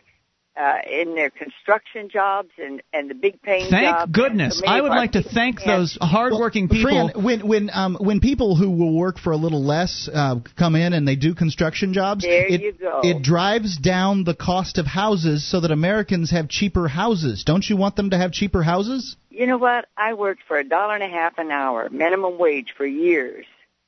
And as soon as a bunch of illegal illegal people come in here, they've upped the federal uh wage law to where they're seven, eight dollars an hour. Well, I'd And say that's, a federal, are politicians that- that's that a did that. federal issue um, in the sense that we've allowed our politicians to get we, we the American people have allowed our politicians to get out of hand on those things. That's there right. should have never been a minimum wage to start with. So how many? Uh, so what is it? Your plan is, Fran? What do you think the government should do to get rid of the so-called illegals?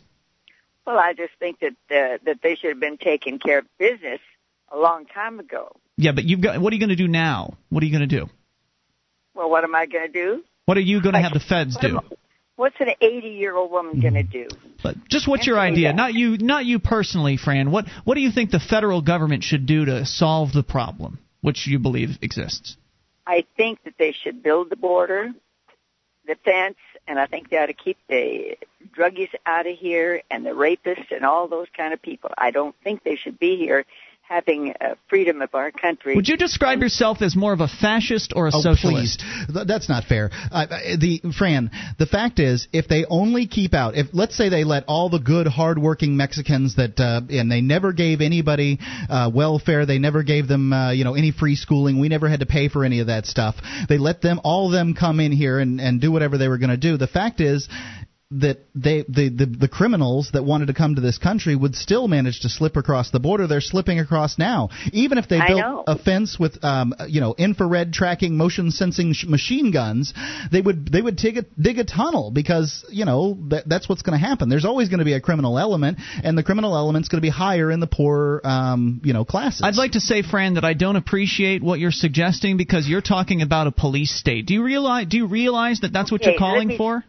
Let me say this. I am on Social Security. Uh-huh. I get 400 a month. Now that's what I get. I have to buy my supplementary insurance Mm-hmm. and uh, I have to get by the best way I can. When all these other people that come here illegally, they get free medical. they get Oh, okay. So you have an stamps, they get objection to the welfare state. I have an objection to the welfare Right. state too. And that's a good objection, Fran, but the problem is with the welfare state and the fact that the government is stealing people's money and redistributing it to people. I don't care if it's a uh, a a Hispanic person or uh, a white person or whoever, man or woman or a a brown-haired person that's getting the the handout. I don't think those government handouts should be there either for anybody. I think if somebody needs help, they should be able to get it in the uh, the private charity marketplace. And so, you know, you and I might be able to agree on that one point, but I don't think that's even if even if government welfare programs disappeared tomorrow, would you still have a problem with people coming here without asking for permission? No, I don't have a, a problem with people coming here, but I think they ought to learn the language. I don't think they ought to take That happens. Social Security money and uh, They already learned the I'm, language, I'm, Fran. with you. I'm with you, Fran. Um, they they that. shouldn't get they shouldn't get welfare, and uh, the fact is, I don't believe in welfare at all. I believe we have a welfare problem, not an immigration problem. But on on third generation, um, the, the the facts show that third generations almost exclusively know English. I mean, it's it's a 90 something, high 90s percentile that third generations, um, you know, immigrants know English. So that's, that's, what you happening. need for the marketplace. I mean, sure, people that have just come here, they don't know the language very well. It's hard to learn English. so let's say we get rid of the. But that's their problem, by the way. let's say we get rid of the government welfare program. Then, uh, do you think that there should be all these restrictions on people coming here? I think I'm. I think I'm losing you. My cell phone's going down. Oh, I'm, Oh, s- shoot. I'm sorry to hear about that, but it's been a it's been a great call. I thank you, Fran, for for making it. Eight hundred two five nine ninety two thirty There's one. Look, so many issues in this immigration thing, but I do think that free people should be able to cross free borders of a free country freely. well, even unfree people, as long as they can make it to that line in the sand, then Well, they can be a free I person. think those people are in fact free, um, but because they've decided to be Well, so. no, th- yeah, they're they're free because Yeah. they were born that way. Their creator made them that way. Good and point. no no government, I don't care if it's the Mexican government, Right. the United States government, uh, nobody can make a person unfree. They just enslave them in the sense that they, you know, put all these rules on them and the people then comply with them. Do you think the people that people like Fran that are this they have this anti so-called illegal mentality? Do they realize that they're calling for a police state? Does she understand that that fence that she's calling for uh, that's to be built is going to keep people in as much as it's going to keep people out? Does she understand how police statish it is to have the federal government raiding businesses, demanding that people show their papers in order to continue doing business here in this country? Does she understand the kind of restrictions that it means for business owners when this new program is going to come down that requires them to check every employee against a federal database before they're even allowed to be hired? Does she understand what all that's going to mean for freedom in America? Well, I don't know whether or not the, the fence that's down there at the border would in fact uh, be used to keep Americans in. It seems like it could happen, but what got a concerns story me, about it. What concerns me greatly is well, they're already doing roving checkpoints inside the United States, checking Yep. people for their papers. What's next? What is the next step after they know. build this fence? Then they're doing the roving checkpoints, house to house searches. A What mis- if I don't want them to come in my house? I certainly don't want that. 800 259 9231 is the SACL CAI toll free line. Uh, Russell is on the line as well as Bill. If you guys will hang on through the news, we'll get to you. And of course, ladies come first if you dial in toll free to 1 800 259 9231. Speaking of leaving the country, the Department of Homeland Security has uh, some new proposals in regards to that. It's Free Talk Live. This program is brought to you by FreeKeene.com. FreeKeene.com features audio, video, and blogs chronicling the transition to a voluntary society. FreeKeene.com also has comments and discussion forums so you can be heard. FreeKeene.com. This is Free Talk Live. We are launching into hour three of the program. It's the live Saturday edition, and you can take control of the airways. Dial in toll free to 1 800 259 9231. That is the SACL CAI toll free line, and it's Ian here with you. And Mark. 1 800 259 9231. Join us on our website at freetalklive.com. All the features are free. Enjoy them on us. Again, freetalklive.com. We continue by going right back to your calls. Ladies first, Carrie is on the line listening to KUSA in Washington. Hello, Carrie. Carrie? Going once. Carrie in Washington? Going twice? Well, maybe we'll put her back on hold. In the meantime, we'll try Russell listening to WSCFM in South Carolina. Hello, Russell. Do we have Russell? What's do we going on Do we have a board operator? Can you hear me? yes, Russell. Hey, You're on the air. Okay. What's on your mind? Well, first of all, I'd like to uh, give you a round of applause for the sarcasm that you use to everyone that you speak to. okay. I, I guess I'll thank you for that.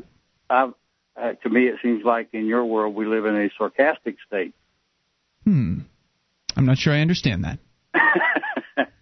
Anyway, I was just uh, listening to you when you were talking to the 80 year old woman. Yes, sir. Anyway, um, earlier you were talking about um, the bridge to nowhere and Sarah Palin. Mm-hmm. Yes, and how she's And- not the small government person that some would have you believe. Okay, I can uh, I, I can't really you know relate to that because I don't know the situation there.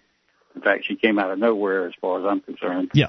But um, when when a government official accepts money to use in their area of control, does that necessarily make them big government? I, I, I, I'm of the opinion I, I might be a little different than my partner here. You know, I, I don't know. Um, it seems like it seems like that's kind of on the the the fence to some extent. Certainly, taking money um, is you know not a good thing, but likely would Washington give the money to somebody else? Sure, they would. So, you How know, about this? Here's a qualifier. Here's a, here's a qualifier. Uh, if the state is paying more in taxes than they're getting back from the federal government, then then yes, that would qualify them. I mean, as far as it not necessarily would qualify them, but it wouldn't be necessarily a big government thing. Whereas if they're getting more back than they're paying out in taxes, then they are getting subsidized by the other states. And it's my understanding that the Alaska that Alaska is one of those states Tax positive. that receives a lot of subsidies from the other states. So by accepting that money, she was uh, advocating theft from the rest of the country. So yes, for her, she qualifies. Okay, so in other words, we shouldn't help our neighbors. In other words, you should help your neighbors on a voluntary basis. Look, if my neighbor comes ne- comes comes over to my house with a gun and demands a cup of sugar, I'm not helping them. You're you're not going to help them. No, no, no. They're stealing from me. They've got a gun. They're going to shoot me. Right, if they That's come not and ask. help. Now, if if a neighbor comes over and asks, and you can ask my neighbors, they can get anything they want. They can use my plow truck. Forget a s- for, forget a uh, cup of sugar. But if you come over with a gun, you're a thief. Right, and that's what the government is. It's nothing more than a group of men and women doing uh, business at the threat of violence. So even if they're doing something with the money that is desirable, you know, helping small children or poor people or whatever, then uh, the means do not justify the ends. So all of the things that they're doing, if they're worth doing, would be done in a voluntary uh, marketplace, in a, in a free market situation, and I would have no objection to that. I don't mind, for instance, helping educate kids, even though I don't have any, but I want to educate kids with my, you know, with, with the the belief system that I agree with, not the government, the pro-government, pro-state belief system. I don't want to fund that kind of education. Does that make sense? Well, what what about what the other people believe? That's Well, up to them. Those those people would be responsible for funding the education that they believe in. Doesn't that make sense? Right. So the Christians can Yeah, educate sure. their kids, and the Catholics can educate their kids, and the atheists can educate their kids, and all of that. They can I'm all not, have what they I, I believe that kids should be educated. I just don't think that people should be um, robbed in order to do it. And I think that the uh, the education system that we currently have teaches the kids a bunch of a bunch of stuff that people don't want, and therefore taking money from um, people for something they don't want is stealing. Makes sense. Exactly. I agree with that. Thank, Great. you, thank goodness, Russell. I appreciate your call tonight. 800 259 9231. I'm glad You know- we're not the only ones, Mark. I'm glad we get to. I'm, I'm glad when we get calls like that, so we can clear things up. Sometimes it may sound like, uh, you know, to some people that the the uh, you know freedom is, is can be somewhat heartless, and I I don't see it that no, way. not but- at all. In fact, uh, it's it's more uh, heartful. I don't know if that's uh, if that's a word. Yeah, it's more caring because it allows each individual to decide for themselves how to allocate their resources. So they can decide, well, you know, I want to give some money to the charity, but I also need to fix the leak in my roof first, so I better go ahead and take care of that, and then I'll give the rest of the money to charity. No problem. I can make all these decisions on my own because I'm a big big boy. I'm grown up now, and I can make right, these choices. and I, it's important to me that kids learn to read and write and use the internet or whatever it is that that's important to them. So I'm going to support this, uh, you know, uh, uh, scholarship fund Right. because it allows for prayer in school, and I believe in prayer in school. Or it teaches, uh, you know, evolution, and I believe in evolution. I I believe what Darwin said is true, or whatever. Right. It takes away the conflict. Politics is nothing more, and the governmental uh, process is nothing more than an eternal conflict between interest groups because government is force. And so each interest group wants to uh, protect itself from having other people's ideas foist, foisted upon them by the force, and they also would like to force their ideas onto the other people at the same time. And so they're constantly battling with one another, Right. constantly struggling to retain control or wrest control of the government away from the opposing groups so they can impose their viewpoint. Whereas if we were just oper- operating in the marketplace all on a voluntary basis, each of those interest groups could simply have the things that they were looking for without having to go and fight with somebody else to get it. Thus, um, you have the problems in public schools of, well, some people would like to see prayer there, and it's just not happening anywhere. And some people would like to see condoms given out in, in the halls of the school, and I'll tell you, the vast majority of schools are not doing that. So you've got these two interest groups, uh, you know. And that's one just can- two of them. One can call them conservative and liberal. I don't know. That's like a really There are big sub, umbrella. sub sub groups. There are all kinds of groups fighting. Yeah. And it never ends. The only way to end it is to stop this government madness and get to the free marketplace. Let's go to your calls. Carrie, uh, hopefully, is on the line at this point. Carrie, listening to KUSA. You're on Free Talk Live. Hi, did, did I make it this time? Here you are. What's on your mind, okay. Carrie? Great. Um, I I really like what you're saying, um, but I Great. did want to comment on the immigration issue that uh, from the last hour. And um, I live in Yakima, and we have a large population of immigrants here that do the the farm labor that we have. Mhm. And um, I agree with you as far as uh, these people. Many of them are hardworking and so on.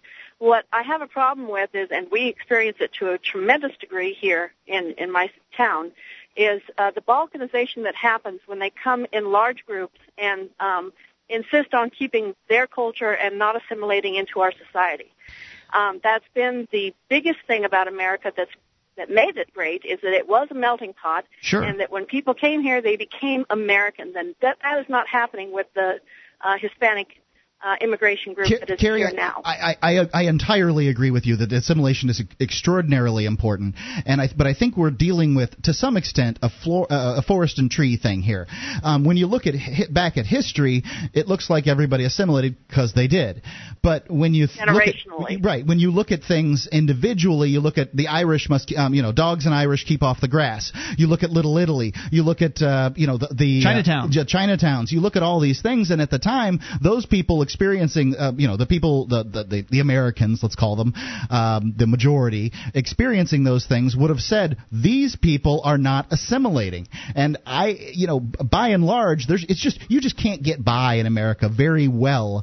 You can buy groceries and you can do some things, but you can't get by very well without speaking English. And if you ask those immigrants, do you want your son or daughter to be able to speak English? If you ask them that question, they're I, I, I would bet to a man, to a person, they're going to say yes. That's what they want. That's probably true, and I agree with the, the premise of what you're saying. But I'm experiencing this. I work with um, uh, the DSHS Association here in our town. I'm a city or a state employee, and um, I I work with it, and I see what uh, the generational, um, ongoing. Um, Hispanic culture that is deeply entrenched in the Hispanic culture because they have 50% of the population here is Hispanic. And so they don't have to assimilate. What is and because our state supports the idea of giving them all of their um, supports in their own language instead of, you know, making English the language of this country. Carrie, I, I think that it, uh, that there's that the, no taxpayer should be forced to uh, you know pay money for printing that's in some other language to uh, you know get the laws out there to people you know in other languages in I Spanish don't want to pay for the government, period. Hey, Carrie, I want to bring you back for a little bit. I want to continue this discussion if you don't mind. Hang on, 800 259 9231, because I want to talk more about the idea of culture, this whole idea of whatever her uh, concept is of the American culture. I'd like to define that perhaps a little bit further, find out what it is that she's thinking there, because I don't think there is an American culture, and I'll explain in moments.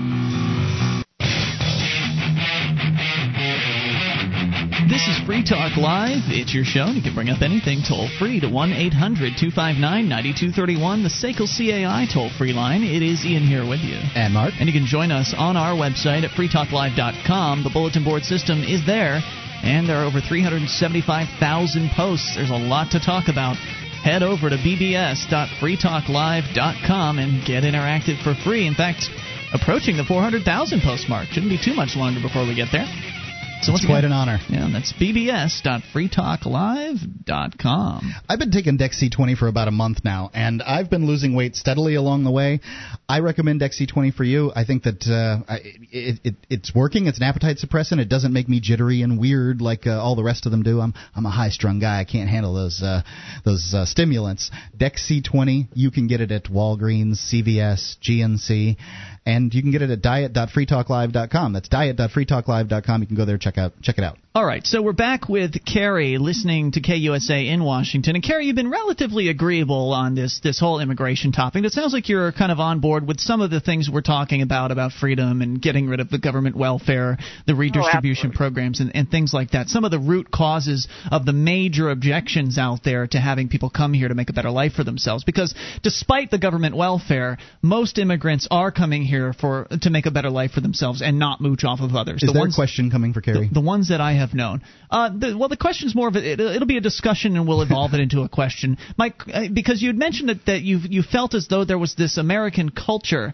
and I just don't know if I agree with you on that because I feel like uh, you did you did sort of allude to the melting pot, and I think that part of the melting pot is the fact that there are so many different cultures here. There are, as uh, Mark you pointed out, uh, you know, Chinatowns and Little Italies and places where you can go and find people that don't speak English. In fact, uh, one of our chatters in the uh, the Amp Only chat room made a great point, and that is that the Amish have not assimilated one iota, and they're okay. Nobody's saying we should kick the Amish out. So Benjamin Franklin was in the 1750s. He wrote about how he, He wanted to felt get rid like of the Amish? needed to go away. That and fat this bastard. And, and this kind of xenophobia, and I'm sorry to use such a strong word, but this kind of xenophobia breeds on itself. Well, we've had it since the beginning of the, the nation. But even within, uh, even within sort of mainstream American culture, there's all kinds of all kinds of subcultures. I mean, for instance, if you just go to your local high school, you'll find that there are several different cliques of uh, young people. Some of them are goths. Some of them are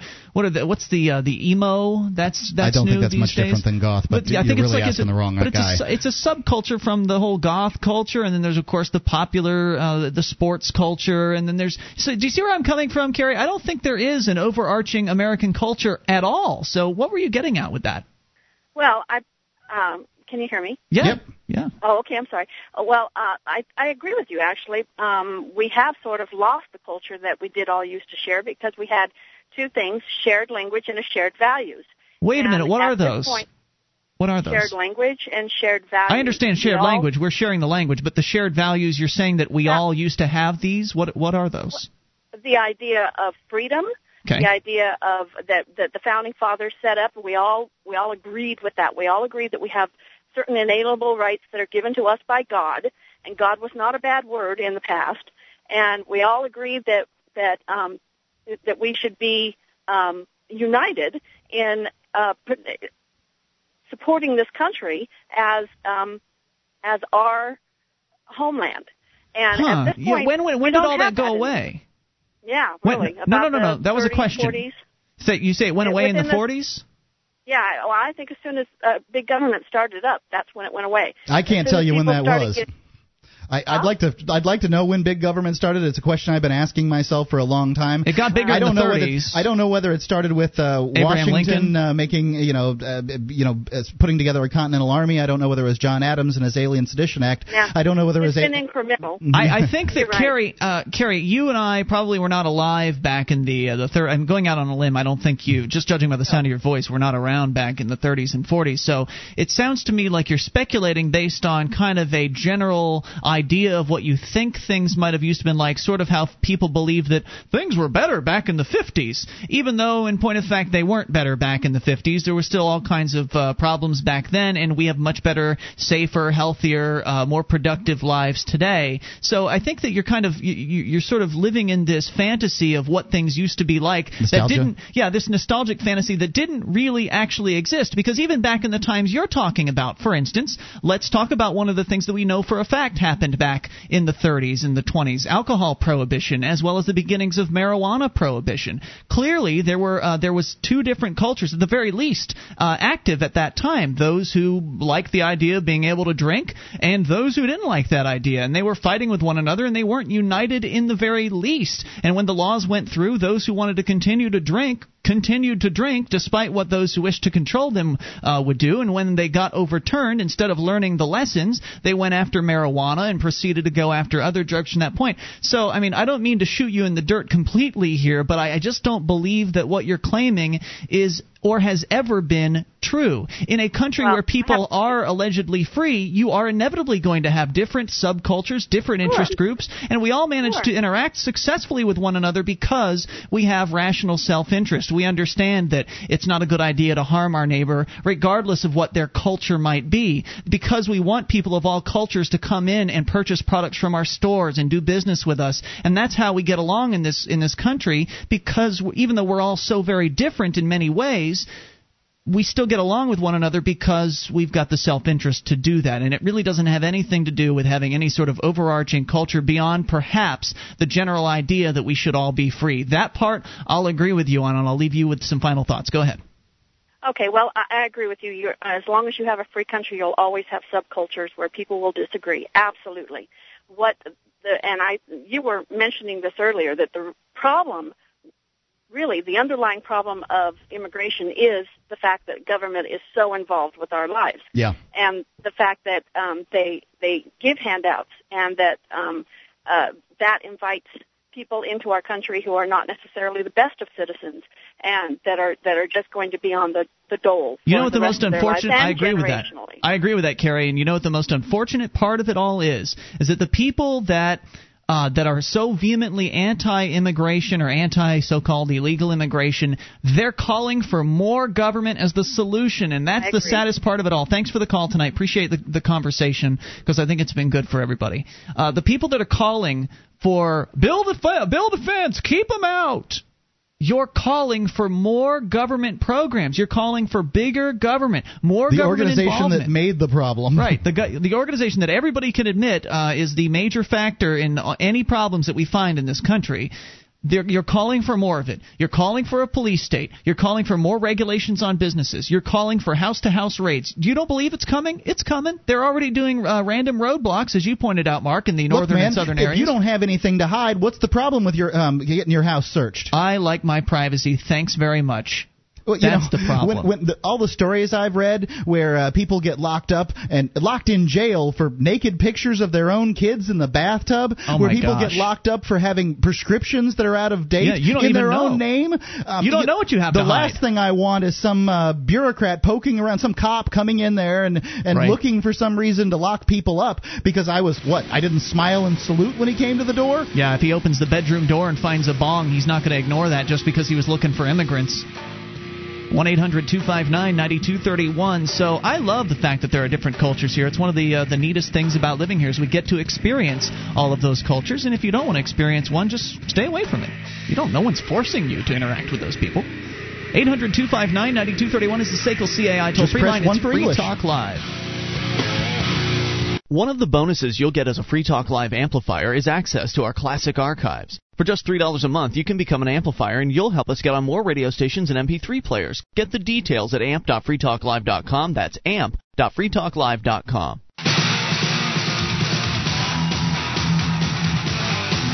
This is Free Talk Live, the live Saturday edition. You dial in toll free, we put you on the air. You can talk about whatever you want toll free at 1 800 259 9231. That is brought to you by SACL CAI. 800 259 9231. And you can join us on our website at freetalklive.com. All the features are free. They include the wiki. You can get interactive with over 1,700 pages created by listeners just like you.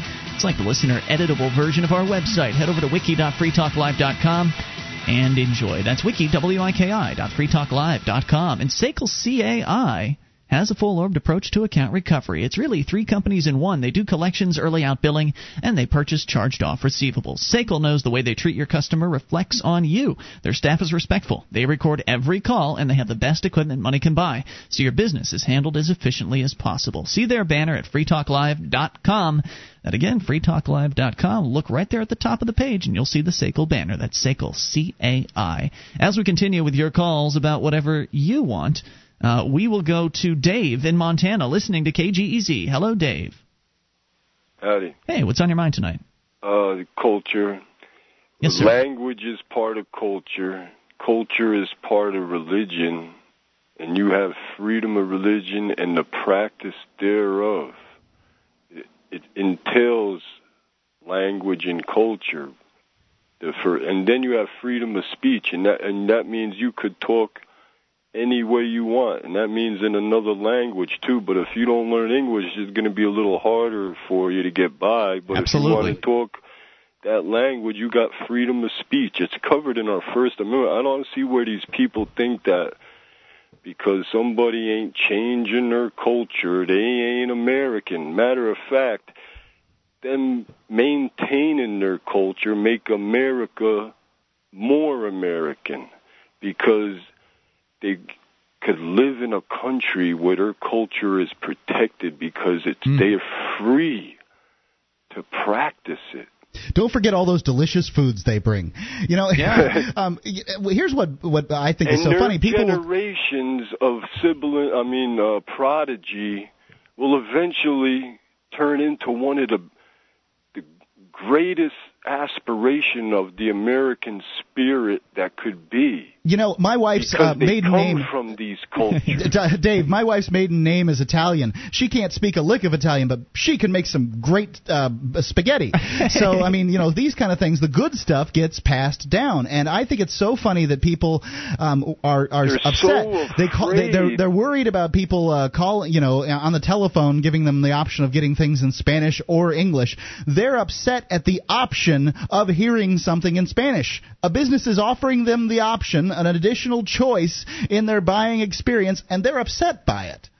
It- It doesn't make sense. I think they have no concept on what America is. I think, I, or what the Constitution and the Bill of Rights. Like they wouldn't sign that Constitution unless they had them Bill of Rights. And them Bill of Rights, man, is like if we hold. Well, each one of them's been attacked twenty five thousand times or something. Right You're that. just letting them do it. But those things are those certain endowed rights given us to our by our Creator. And I think that our country is blessed that that we do have all these cultures living here. I agree with you 100%, Dave. Great call as always. And uh, that's one of the reasons why I think that secession is a mandatory thing. We need to get New Hampshire or whatever other states we possibly can to get the hell out of this totalitarian fascio socialist state or fascist, fascist, socio fascist state. I, can, I that, don't uh, even have a good word. the federal government has turned into so we can open our borders and encourage those people that are looking for that beacon of liberty to come here and make that better life for themselves because I would love to have more people from different places around the world here. It really I'm with Dave completely. It makes things better. More competition, more innovation, more people, more fun. Let's continue with your calls and talk to Bill listening to WXNT in Indianapolis. Bill, you're on Free Talk Live. I have to disagree with you and Dave on that last one. I I was calling originally to complain about Walter, but um, you know, poor Walter. He, I think he just wants to be taken care of. Reminds me of a person that's either on a government pension or maybe on a General Motors pension. He enjoys paying high taxes. He should go to Russia. They take 70 or 80 percent of your money from you. And they do everything for you. That'd be wonderful for Walter. Hmm. But now on Dave, uh, I just just called. I usually like like what he says, but I the thing I disagree with is, you know, you've got to have a one English speaking country. There's this idea of speaking Spanish and refusing to learn English, and we're gonna. Nobody's refusing, Bill. I mean, look at the Mark. You said No, the statistics they're, they're show. dictating. Sorry, they're dictating to us. No, they're not. The, yes, they are. Who's they? They, the people that are immigrating, and I I, I agree with you to a point where I disagreed a little bit with Fran. I say, okay, let the people come over. They're hardworking people, but I'll where I stop and where I draw the line is on this language barrier. Who is dictating, Bill, and how is that working exactly? Well, they're dictating that their children are are supposed to be taught Spanish in our schools. Well, hold on. Hold now on, stop your right kids there. are getting taught, taught Spanish. That's where I learned it. You're talking about uh, one moment here because you're talking about a government school system. So once again, Right. here's We have the a problem. government school system right, problem. The problem is We with don't the have an state. immigration problem. The problem is with the state and its programs, and it goes right back to what we were discussing earlier about government schools when we pointed out that there are different interest groups. Mark, you happen to choose, you know, the Christians versus the people that want sex taught in I school. don't think Christians want prayer in school necessarily. You're just talking about some people that want in school. Those were the groups you ch- you chose, but now here are two other groups. According to Bill, there's the group that wants Spanish, and there's the group that wants English, and they're fighting over who gets to control the government school apparatus. If it wasn't for the government school apparatus, then it would be up to private business owners as to decide the the business owners that were running the schools or charities. You know, in the case the Catholic Church or whatever was running a school,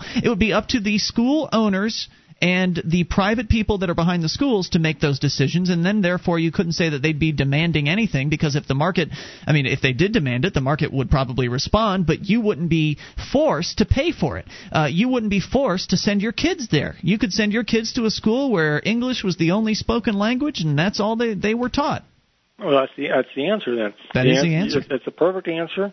Is um, go to go to a private school, but you're you're taking my tax dollars Okay, you're confiscating money at gunpoint, which I agree with you totally. I hate it. I hate it. I hate it. But everybody Mhm. else seems to enjoy it. um, I, I sometimes I feel like I'm the only person that that believes in less taxes. It seems like all the people enjoy. Yeah, it's easy to feel alone, man. That's why you should join the Free State Project if you believe in liberty. That is. But now I don't want to, to be paying to to this uh, public school system though, that, and forced to pay into that, and then have these Spanish-speaking people be able to dictate the curriculum. I see where you're coming from, Bill, and I share your concerns. I thank you for the call. I don't want to be paying into this government school system, not because of some language issue, but because they take my money and then they use it to indoctrinate kids to believe that the state is good. They believe they use that money to uh, teach them that the government is necessary, that the government is great, and that is anathema to everything that I believe in my life. But yet I'm forced to pay for it, and if I don't, there's possibility that they're going to try to sell my house out from under me. So I'm completely. I understand Bill's concerns. I'm on board with him there. That's why the solution is to get the government out of education 100%. Nothing less is acceptable if you love freedom. We continue and talk to Dennis listening to WSC FM in South Carolina. Hello, Dennis. Hey guys, Hey, what's on your uh. I've been listening off and on for a lot of years, but tonight you really struck a nerve. You made a really poor analogy. Really? Well, I grew up in Iowa, farm boy around Amish. I've Okay. been to barn raising. I've eaten with them, and comparing them to the illegal aliens that are sneaking across our borders, bringing diseases, because that's Oh, one of the reasons that they should one. have. Come well, on. no, the Amish, the Amish have American flags. They're not bringing in polio, whooping cough, and a lot Neither of are the stuff. immigrants, sir. Uh, the- Wrong. You know, we've had people Wrong. call this show claiming that there's leprosy I breaking see- out in Texas. I need to see those. Leprosy is ex, is extreme, but I'll tell you what. I spent 20 years, actually better, as a paramedic. In every place that we have large quantities of illegal immigrants, we have resurgences of whooping cough. We have resurgences of polio. We have resurgences of drug-resistant diseases. Now, one of the reasons that you know people coming through Ellis Island, they weren't rocket scientists, they weren't geniuses, they were farmers, they were tradesmen, but they went through checks.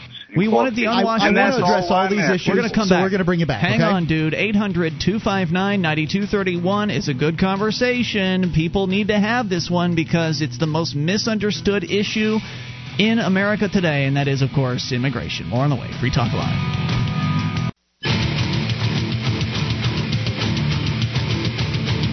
This is Free Talk Live. It's your show, and you can bring up what you want. Oh, but I don't know if you have enough time in this moment, unless you're already on hold. If you're already on hold, we'll do our best to get you to, uh, get to you. Not going to give out the number.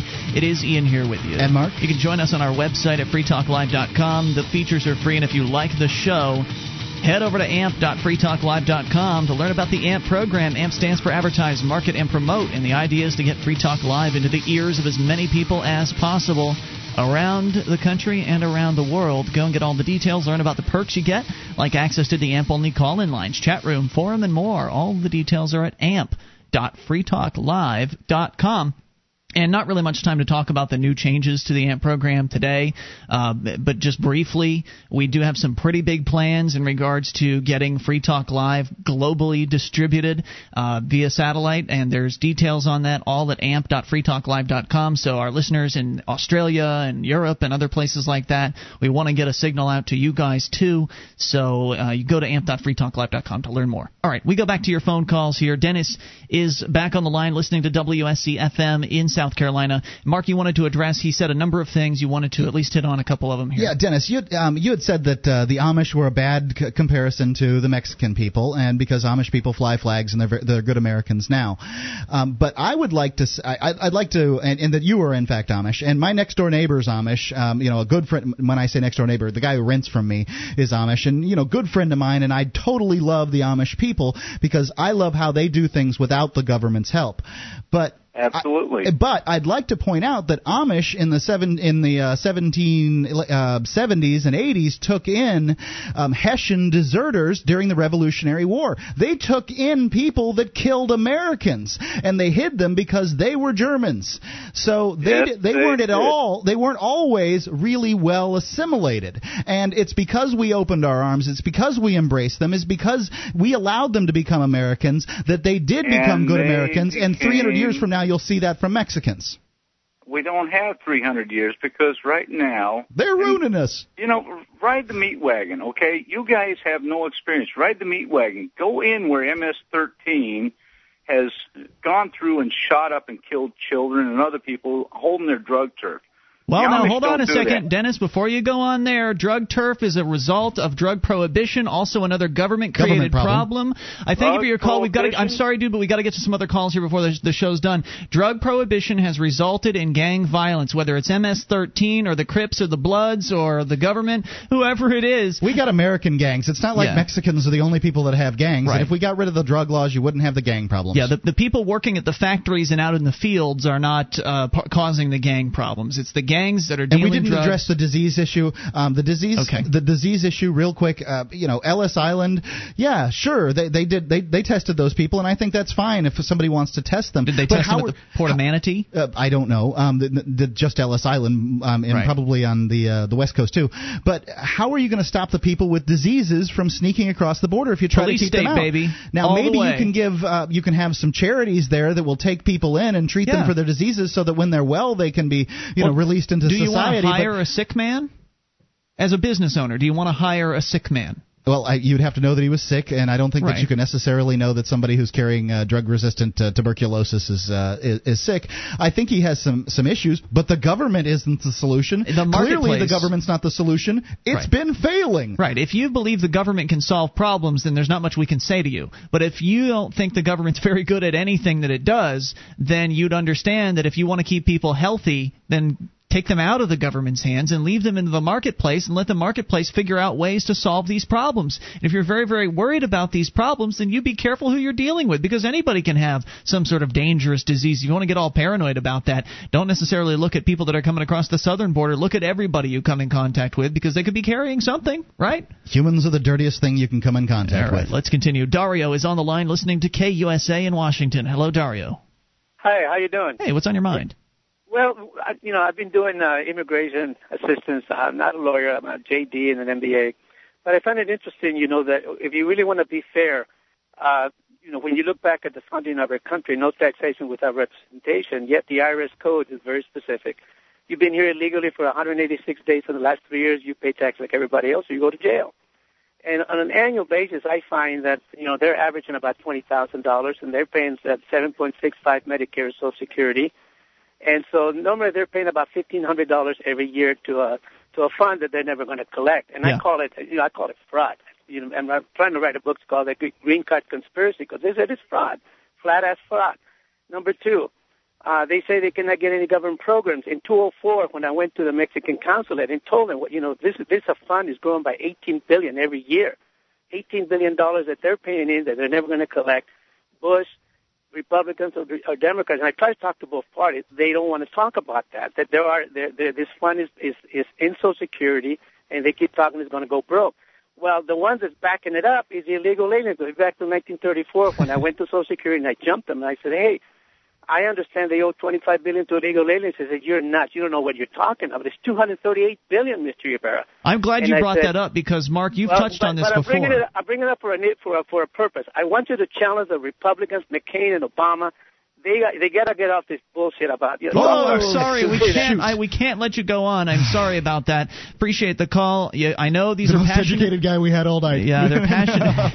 you never know what's going to be, right? Uh, they're they're passionate people out there, and they get all caught up in what they say. It is. Well, he's right. Slip out. The, the, the terminology that he used is absolutely correct. Yeah, it's it's just true. not acceptable for the airwaves.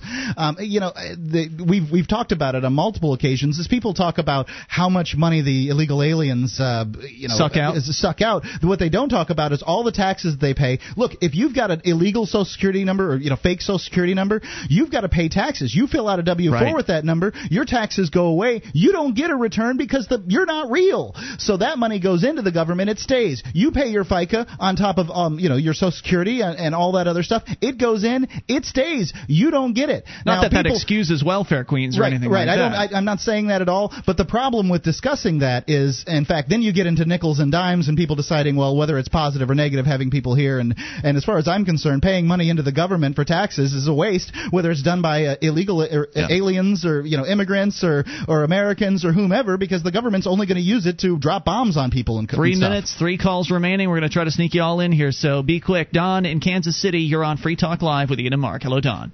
Oh, my my Hey. comment is um, I keep hearing the word assimilate, but if you go back, who were the first people here?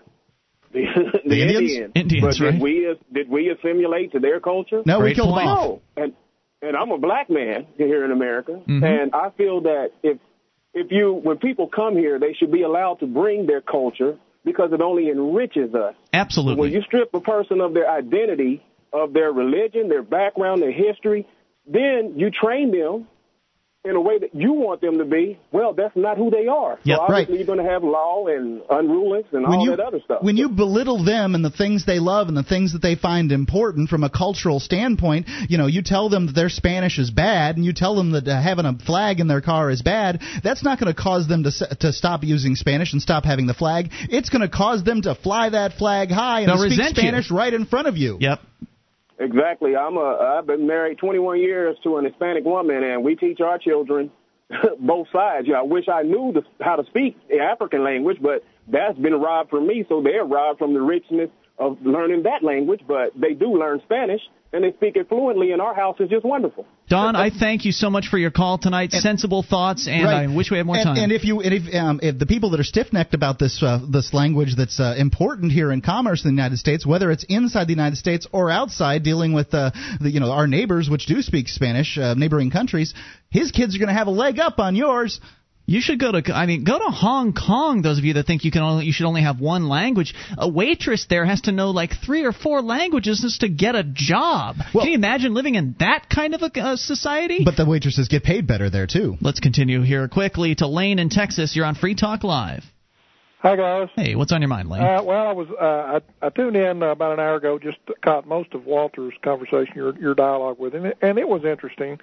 Uh, I think Walter probably is sort of a cross section of America in that he's probably ill informed of what's really going on. In Sure. other words, he doesn't really know the reason behind uh, our involvement in Iraq and so on and so forth. He cited, you know, 3,500 people dead on 9/11. Well, mm-hmm. you know, he just he- he's his whole entering argument is bogus.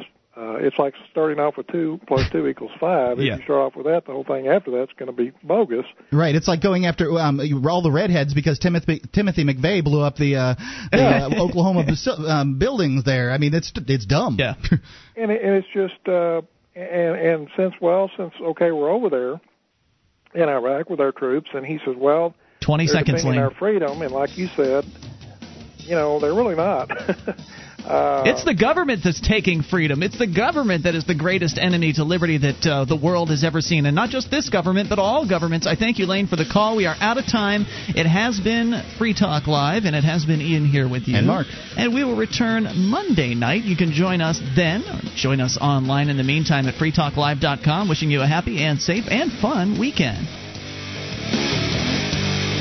DVD, books, music, instruments, periodicals, computers, software, electronic, photo, cell phone, office product, home and garden, bed and bath, furniture, kitchen, pet supply, automotive, hardware, apparel, shoes, jewelry, grocery, healthcare, sports and outdoors, toys, games, used and more. It's a department store at your fingertips. Amazon.freetalklive.com. Get all your shopping done, a great deal, delivery to your door, and a percentage of your purchase will go to Free Talk Live when you enter Amazon through Amazon.freetalklive.com.